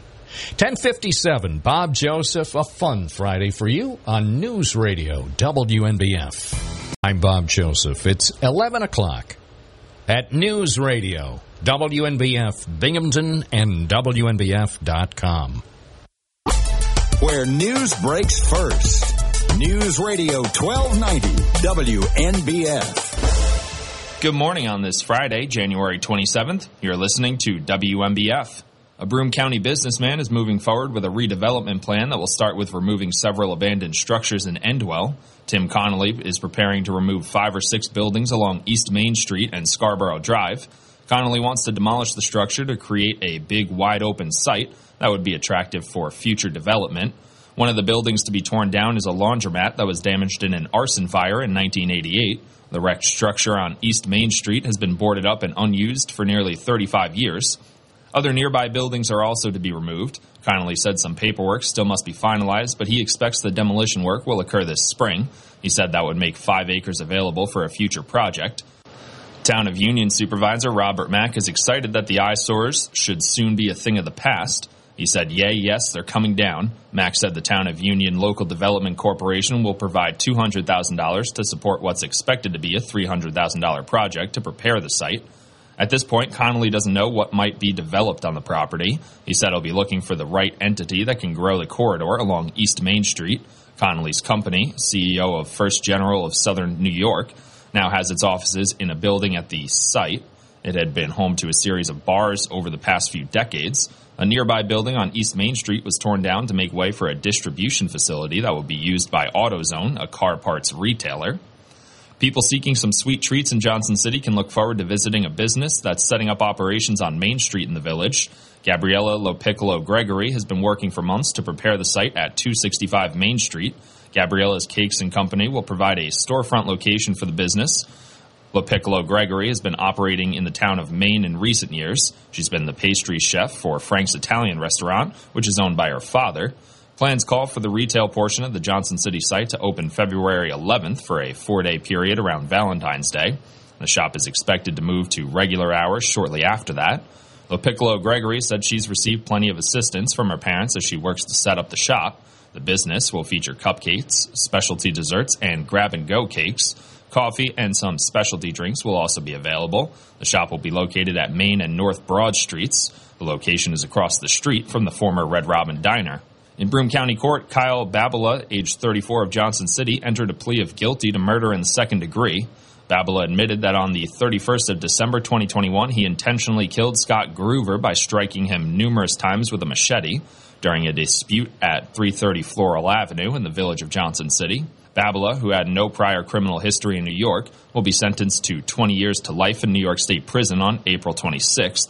Michael Korchak, Broome County District Attorney, said this was an inexplicable, senseless act of violence. By avoiding a trial, we hope that there could be some closure for the victim's family. Our thoughts are with them today. On Wednesday, January 25th, Binghamton Metro SWAT assisted the Broome County Special Investigations Unit Task Force with executing a narcotics search warrant at 111 Oak Street, Apartment 4, located in Binghamton, New York. As a result of the search warrant, investigators located a defaced RG Industries 22 long range revolver, approximately 40 grams of crack cocaine, approximately 26 grams of fentanyl, approximately 25 grams of methamphetamine, approximately 5,500 in suspected drug sale proceeds, and drug paraphernalia items used in the sale and distribution of controlled substances. As a result of the investigation, Andrew Bethune was arrested and transported to the Binghamton Police Department to be processed on charges of criminal possession of a controlled substance in the third degree, criminal possession of a controlled substance in the fourth degree, criminal possession of a weapon in the third degree, and criminal using drug paraphernalia in the second degree. An Islamic extremist who killed eight people with a speeding truck in a 2017 rampage on a popular New York City bike path has been convicted of federal charges and could face the death penalty. Jurors found Sayfullo Saipov guilty on Thursday. Prosecutors say the Halloween attack was inspired by his reverence for the Islamic State group. The jury announced its verdict in a Manhattan courtroom just a few blocks from where Saipov's attack ended. The jury will return to court no earlier than February 6 to hear more evidence to help decide whether Saipov should be executed or spend the rest of his life in prison. U.S. Representative George Santos's campaign committee to- has told federal regulators it hired a new treasurer amid lingering questions about the source of his wealth and irregularities in the committee's financial reports. But the man Santos supposedly hired says he actually turned the job down. It wasn't immediately clear whether the committee made an error listing a new treasurer on Federal Election Commission paperwork or if it was another lie by a congressman caught fabricating many elements of his life story. The accountant who declined the job said through a lawyer that there appeared to be some sort of miscommunication. The National Archives has asked former presidents and vice presidents to recheck their personal records for any classified documents following the news that President Joe Biden and former Vice President Mike Pence had documents in their possession after they left office. The archives sent a letter Thursday to the representatives of former presidents and vice presidents from former President Ronald Reagan to the present to ensure compliance on the issue of compliance with the Presidential Records Act, which states that any records created or received by the president are the property of the U.S. government and will be managed by the archives at the end of the administration. National Weather Service forecast for downtown Binghamton. Today, scattered snow showers mainly before 9 a.m. Mostly cloudy with a high near 34 degrees, 30% chance of snow. Tonight, a chance of snow showers mainly after 5 a.m. Mostly cloudy with a low near 26 degrees, 30% chance of snow. Tomorrow, a slight chance of snow showers before 9 a.m. Partly sunny with a high near 40 degrees, 20% chance of snow. Tomorrow night, mostly cloudy, a low near 31 degrees. And Sunday, rain and snow showers likely after 8 a.m., becoming all rain showers after 10 a.m. Cloudy with a high near 42 degrees, 60% chance of rain. Sunday night, showers likely before 8 p.m. Cloudy with a low near 26 degrees, 60% chance of rain. You're listening to WNBF, where news breaks first. News Radio 1290, WNBF, WNBF.com, and 92.1 FM.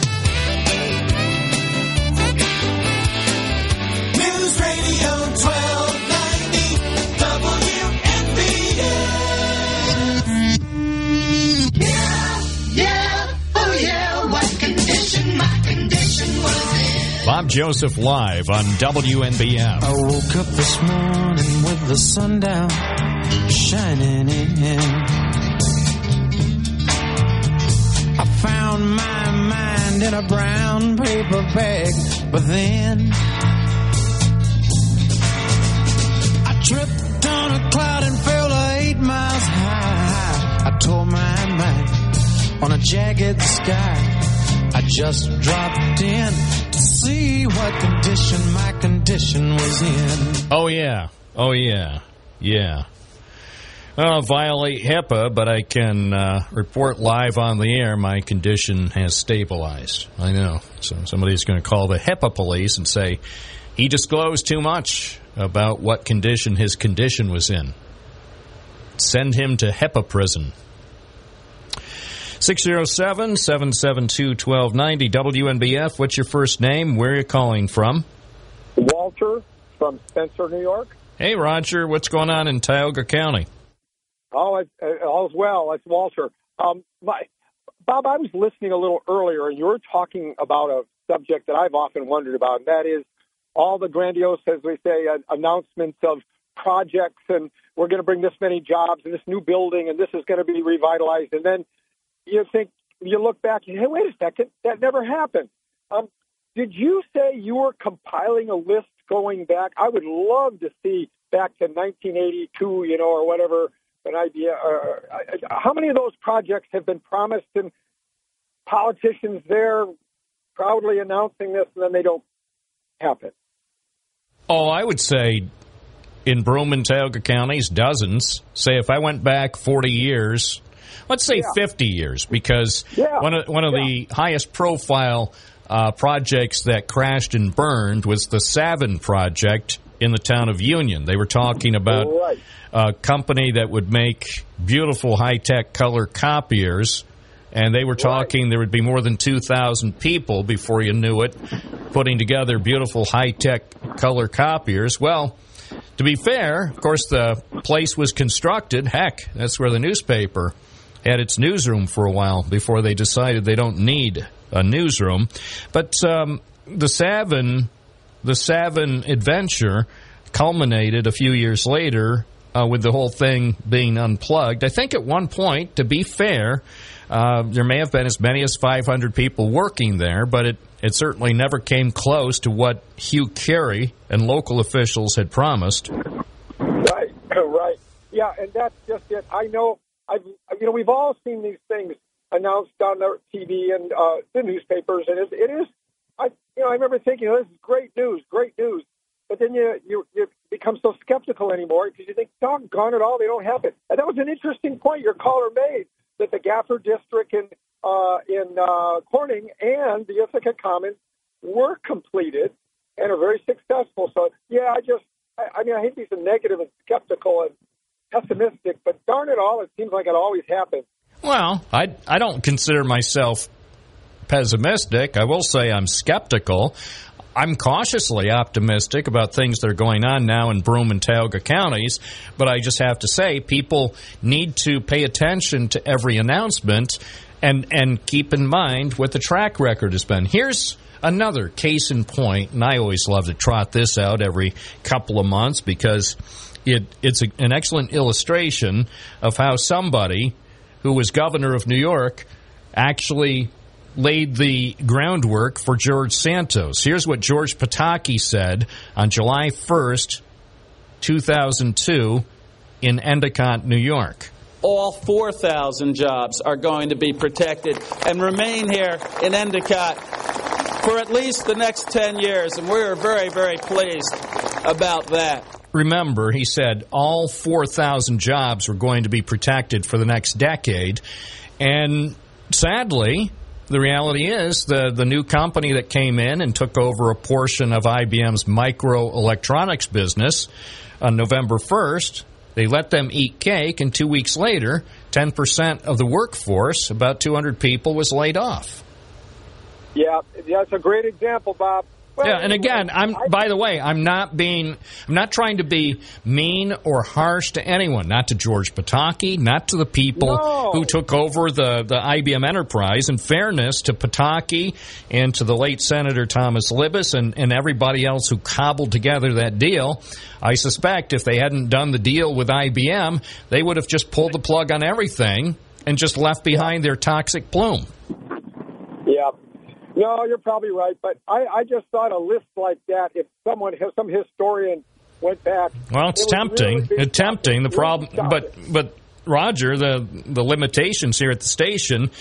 Our computers only have such limited capacity. I'm not sure that we could come up with a database that would uh, be able to handle all those projects and disappointments over the last half century. Technology does have its limitations. well, thanks a lot, Bob. Thank you, Roger. Thank, throw that out there. have a great weekend. Thank you. You too as well. 1117 at WNBF. I'm optimistic. Every time I hear an announcement, regardless if if the announcement comes from a governor, heck, even sometimes an announcement can come from the tippy top, the president, or even better, the vice president. But if I hear an announcement from an elected official about a business project or some kind of big initiative, doesn't have to be necessarily business project, but something that sounds really, really great and sort of maybe a breakthrough, something that we've been waiting for. So, whether that happens with a president, vice president, governor, county executive, mayor, town supervisor, dog catcher, whatever, I just choose to be skeptical, not in a mean spirited way, just in a way of, okay, show me. Show me. Trust but verify. This is the plan that you're putting forward. Now, show me. When it happens, I'll report when it happens. There's nothing I like better as a journalist and the place where I was born here in Binghamton, New York. There's nothing I really enjoy more than reporting on the culmination of a successful project. Because when they happen, that's cause for celebration.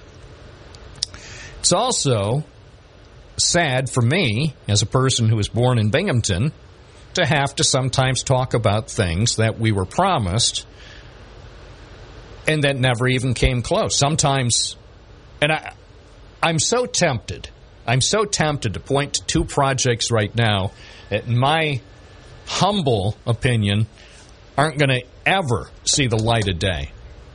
I'm not going to. I'll, I'm going to take a cautious approach.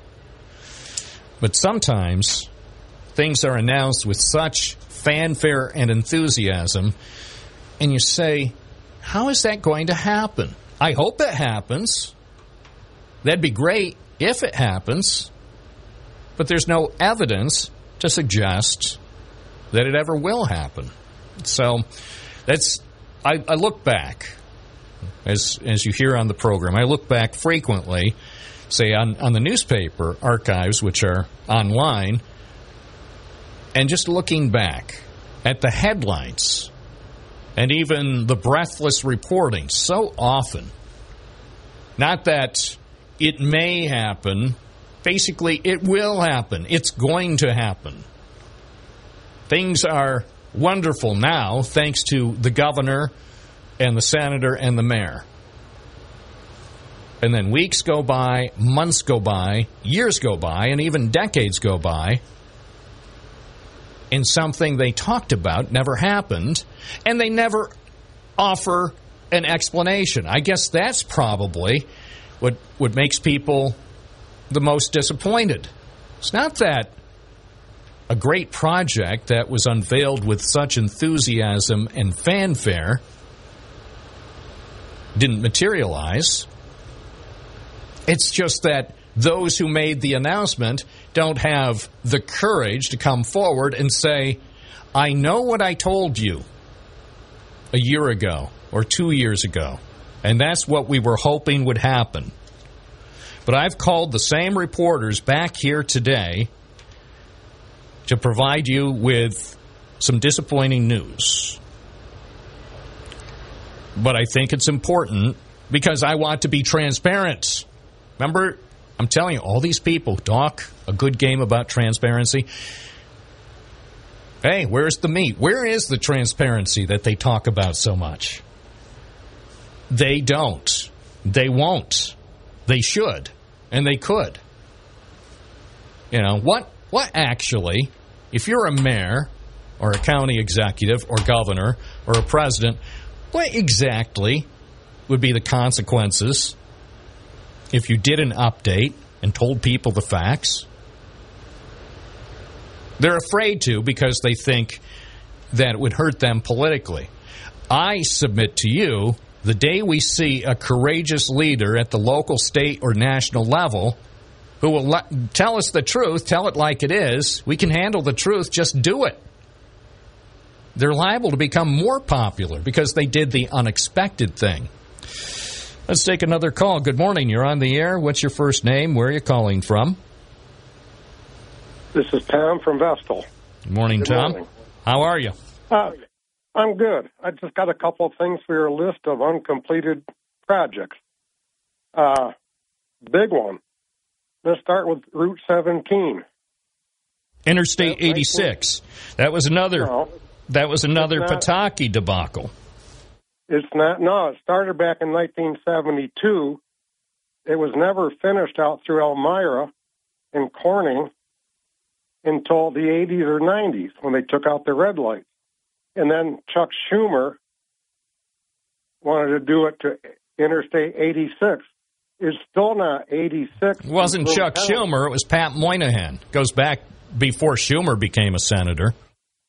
Schumer was pushing it, and how much? Well, sure, he pushed was it. I'm saying the, the, the initial, it was a, a staffer in Moynihan's office. She grew up in Vestal. She, she uh, I think, worked for Senator Moynihan, and Moynihan nicely supported the point being concept. I mean, the, the point being is, yes, the, the, highway, the highway that we were promised half a century ago still hasn't materialized.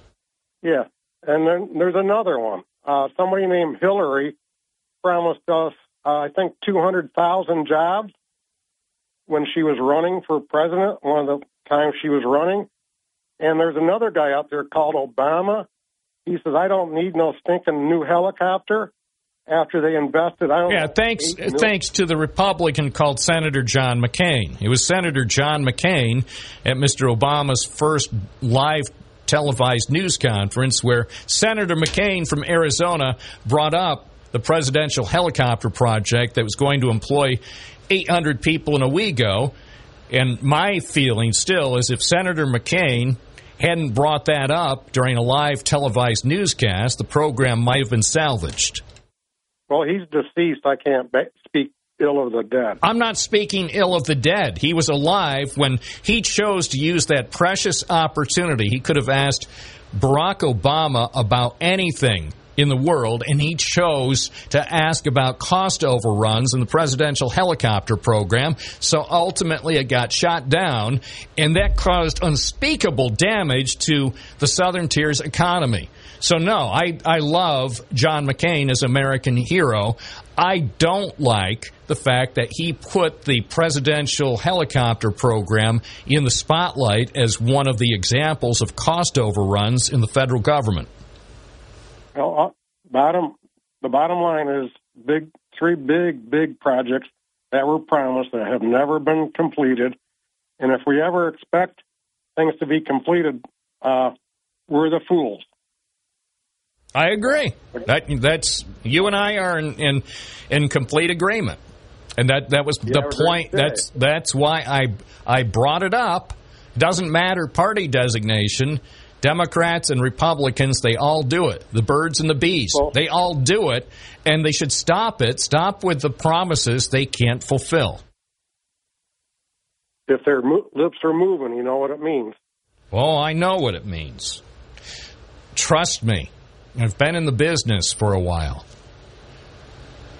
It's 1126. This is Bob Joseph. Hope your Friday is fun. News Radio, WNBF. Now that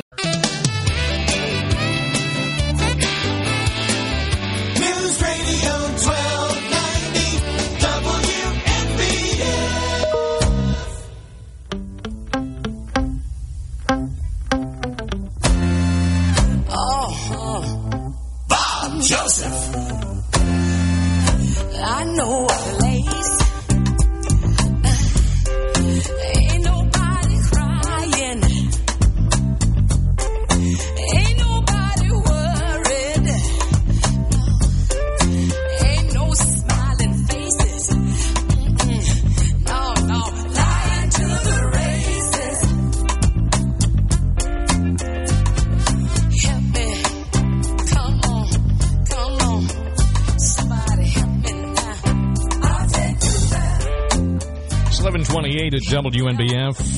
607 772 1290. We'll take some calls. Cliffy from Binghamton's First Ward. Good morning. Morning, Bob. How you doing? Super. How are you? Good.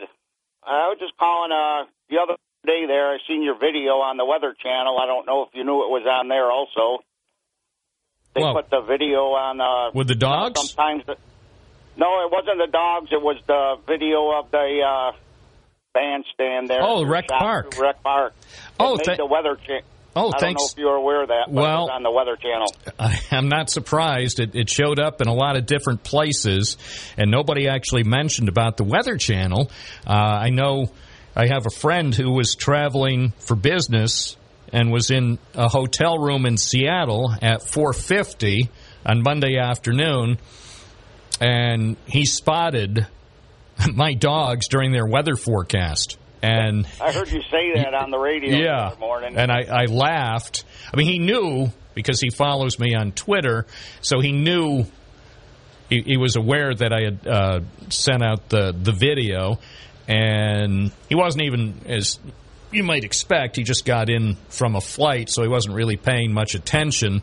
But I, I really he he was able to catch a quick snapshot while the dogs were still on the screen on Fox 13 in Seattle on Monday afternoon, and I love the caption on their their uh, TV newscast of my, my two dogs looking well. This is the caption sums it up. Dogs in upstate New York appear displeased with snow, and I thought, I I couldn't even come up. Uh, the caption that I think I included on on the Twitter was that they were unimpressed. I didn't I didn't say I didn't go so far as they were displeased. I just said these two are unimpressed with the winter storm warning, and then the the people at the station in Seattle.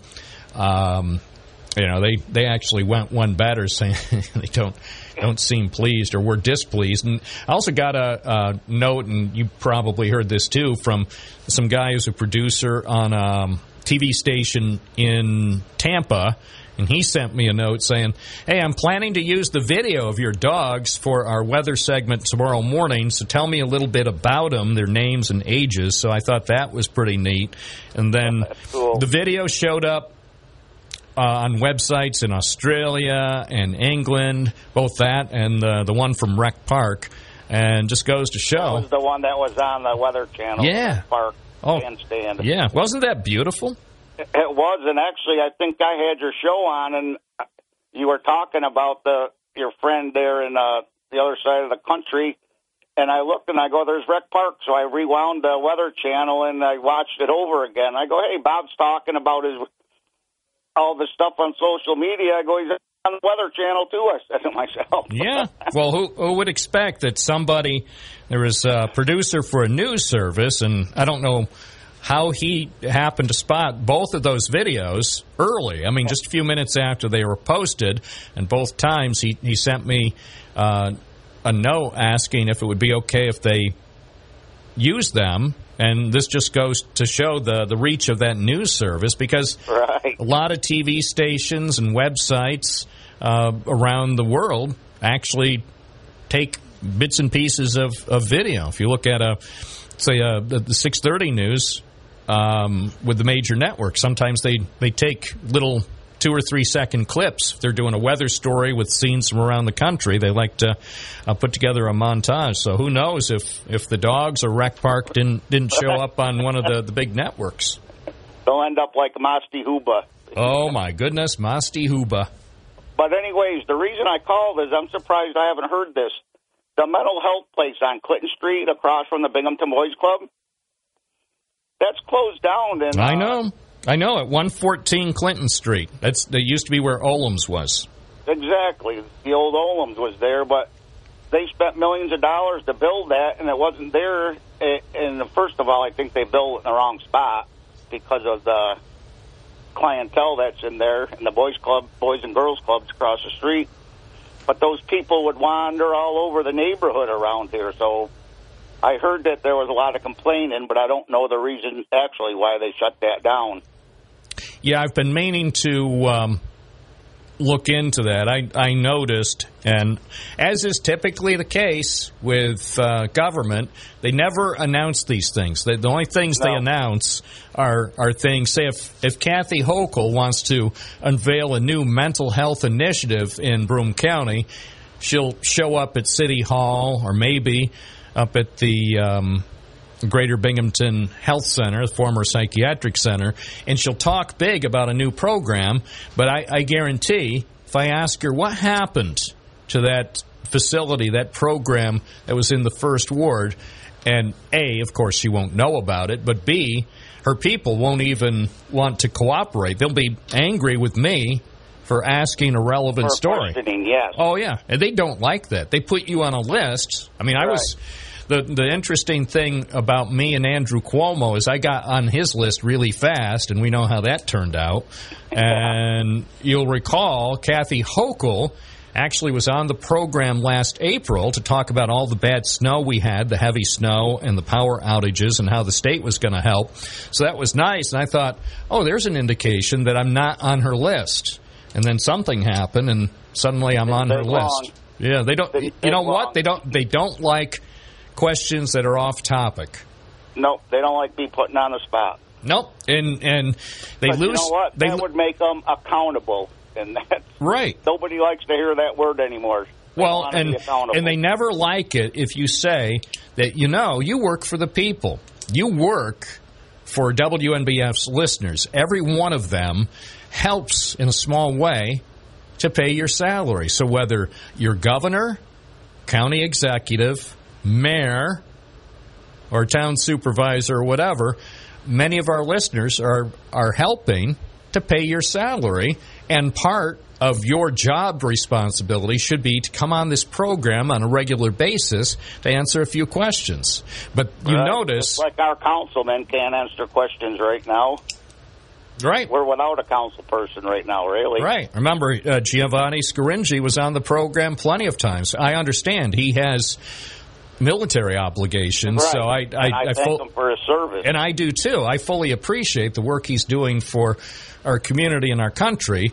But again, the thing that I always thought was great about Mr. Scaringi was how often he was on the program. He was of all the council members, I think he was the most accessible, and some of the others would occasionally uh, come in or call in. Now, look, they never call in, and, and everybody's one welcome. Is not here now. Right. He's serving our country. Yep.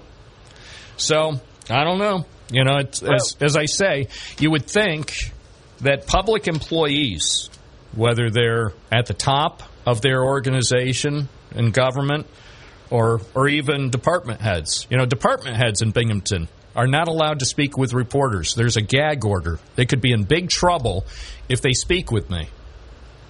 Right. Now, what kind of a city operates that way? Binghamton. Yeah.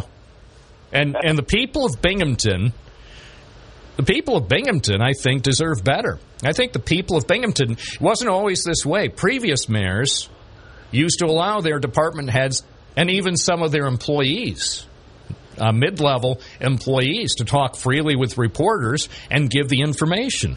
Now, that's not allowed. That's a that, that will be a firing offense if they find out that one of their people spoke with me. I'm not saying they would get fired.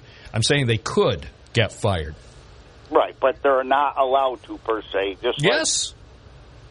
Isn't that a shame? What and Yes, and to is. think that the mayor of Binghamton was on a career track to become a journalist. And his assistant, she is a former reporter here in Binghamton and elsewhere. And they think it's acceptable not to respond to our questions on this program. The only way to uh, communicate on any kind of uh, key issue is through email, and that's not that's not good for follow up. No, you know, it, it and it slows not. down the process, but it's intentional. But yeah, because that way there, it shows that they cannot be accountable. They don't want to be. No. They don't want to be accountable to city residents. They want to pretend that they're accountable, but but they they are unwilling. And I'll, I'll always give Rich David and Matt Ryan credit because virtually any time that I wanted them to come on the program and talk about almost anything, they would come on. And they also came on on a regular basis to talk about just plain issues because Right. they, and they I would see that some of the people you just talked about at some of our local church bazaars. I could go up to them at any bazaar. You know, they'd be drinking a beer. I might even pour them their glass of beer when I worked there. And they would stay at the beer tent. And if you had questions to any of them, whether it was about politics or want to talk baseball, they were always open to walk up to, even in public, to talk to. they save accountability for their TV commercials. Exactly. 30 seconds of accountability that's been And carefully carefully edited by an out of town producer. Correct. Thank you for your Well- call. Thank, hey, Bob, thanks, and have a great weekend. Thank you. 1139, this is Bob Joseph. All I can do is ask a few questions and try to get a few answers for you. Our number is 607 772 1290 on WNBF. Did you know?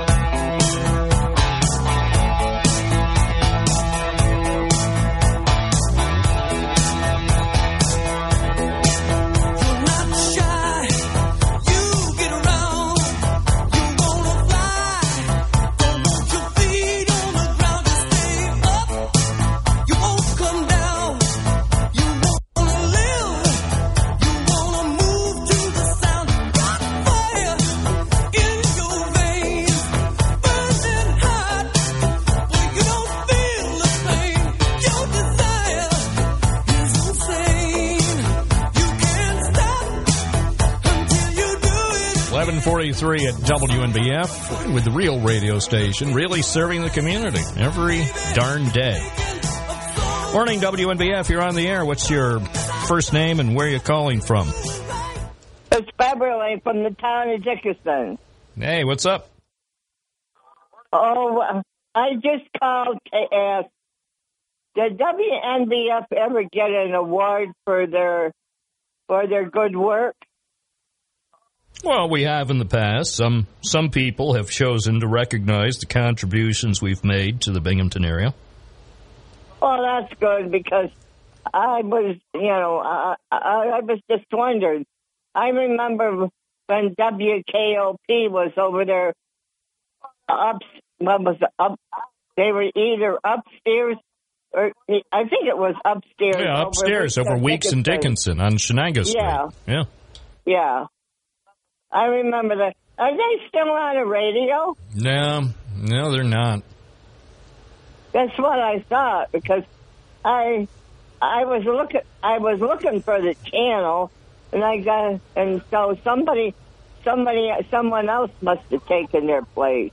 Well, you know, that's the one thing. You never know what's going to happen next. Uh, did you ever find out about the WBBY chan- Y station? I don't have anything official. I think I know what's going on there, but I, I it's not official yet, so I'm not able to say anything. Oh, because I just wanted to say uh, it was basically just a talk show. I, I mean, yeah, I think it's a community station. It's a it's a community station that's run uh, by volunteers, I believe. Oh, I see. So All right, that's why they have they probably do more interviews and and things that are focused specifically for for uh, the Triple Cities. Yeah, because because they're on they're on Saturday, Saturday in the afternoon, I believe. And I sat here one day and I thought, I, I wonder why there's no commercials. Well, because it's a non-commercial station. We have commercials because we're a commercial station, so somebody has to pay for this. And I'm glad they do. Thank you, Beverly. It's 11:45. Let's take another call. Good morning. You're on the air. What's your first name? Where are you calling from? Good morning, Bob. It's Dave from Binghamton, and I'm happy to hear I actually don't have tinnitus with all the ringing in my ears. Yes. What's on your mind? Okay, so I was calling in regard to uh, the parking structures as well. Um, I guess that'll be a continuous, uh, as said for the email, continuous continuum of concrete concerns. Um, but the one, one, one thing that I read when I read the study again uh, last night, the parking study that Mayor David had uh, done in his first year in office, was that they um, they suggested the the uh, you know mixed use buildings, and that is what I think they're you know they're still trying to do, um, and, and it just doesn't exactly work without a concrete plan, and that goes back again to uh, another um, study that was done for the area, but specifically for Binghamton University in 2013, and in that. Um, well, in an article for that one in the Press and Sun, they actually the the person from Nelson Nygaard, which is the um, consultant that did both the Binghamton University and the downtown Binghamton study, said too many times things are done piecemeal, studies are done piecemeal, and it needs to be cohesive and done all together. And even with that knowledge, this area continually does everything piecemeal, and that needs to stop. You know, if there there needs to be a comprehensive plan um, for each community that is put together with a comprehensive plan for the county and possibly the southern tier, but mainly Broome County needs to have a comprehensive plan that is then um, worked on with the local municipalities to see if they're, you know, to work their comprehensive plans together and have one vision for the area that shows, okay, this type of business we can start doing over here. Um, you know, even business parks up on Airport Road, that is a smart idea. How can it be done to, you know, less disrupt the area? Um, why put one little thing here, one little thing there when we can plan this out and then, you know, it can get as far down as the parking lots downtown, the parking garages that needs to be planned for what they see is currently being used and what their vision is for the future and where they need to be placed and how many spaces they need. And instead of lowering the number of spaces, you need to increase them to attract people from the outskirts to come to the events, come work, and come enjoy the uh, restaurants that they want downtown. Sounds like a plan. I appreciate your suggestion. I'm sure the people on the fourth floor at City Hall are taking notes, as well as the people on the sixth floor across the way at the county office building. So uh, I think it. I think what you did here is lay the groundwork. Hopefully. Yep. Thank you. Thanks. Enjoy the weekend. You too. 1149. This is Bob Joseph at your quiet island. News Radio WNBF. Uncle Sam.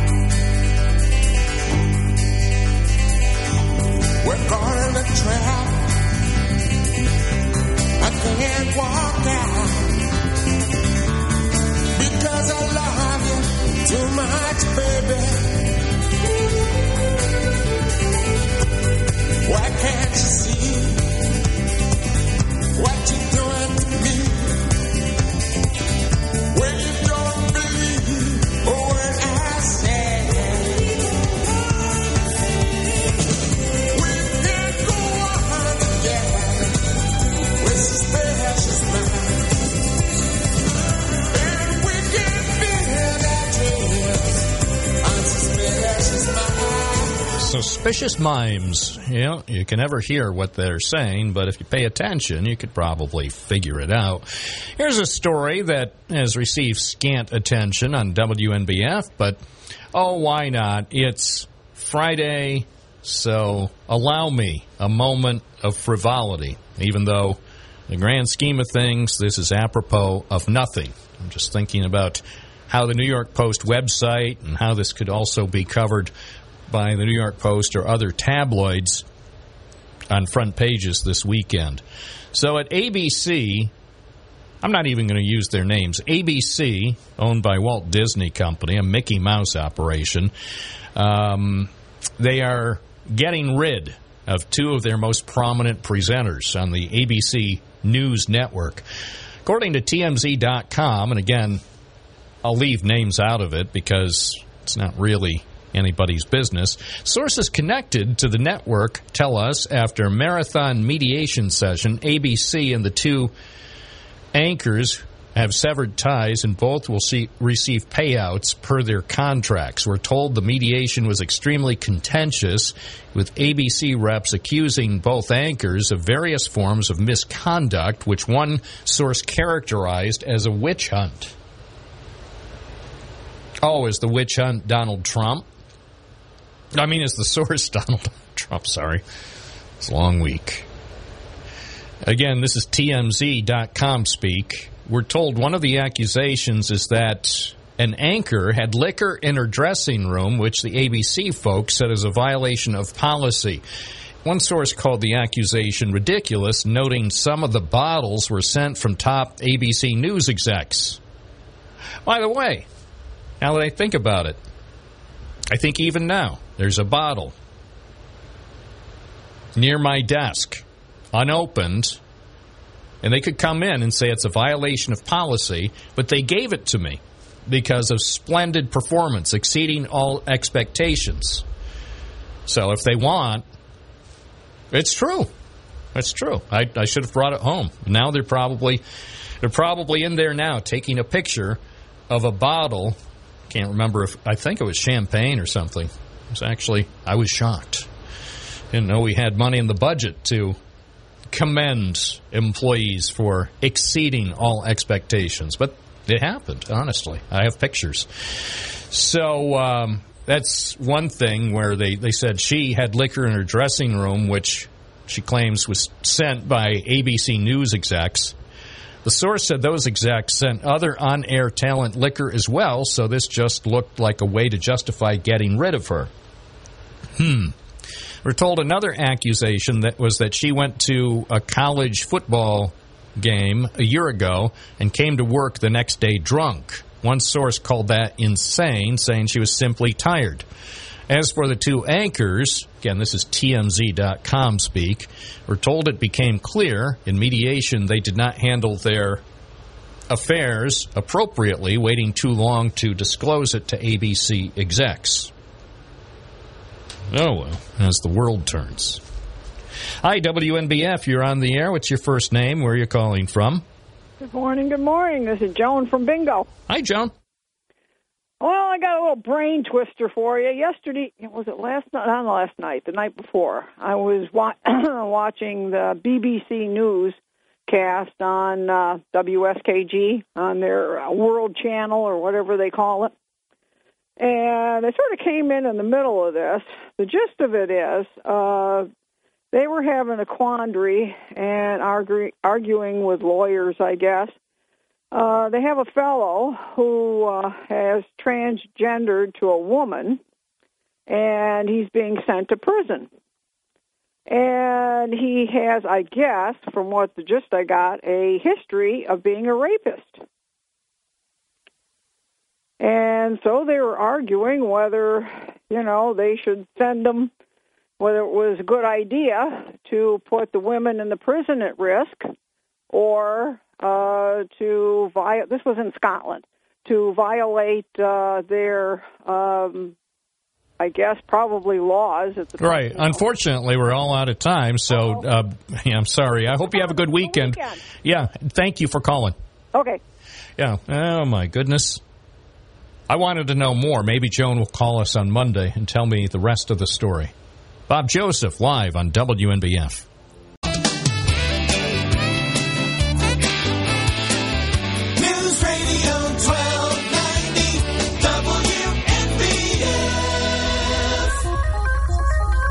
I'm Bob Joseph. Thank you for listening to News Radio WNBF.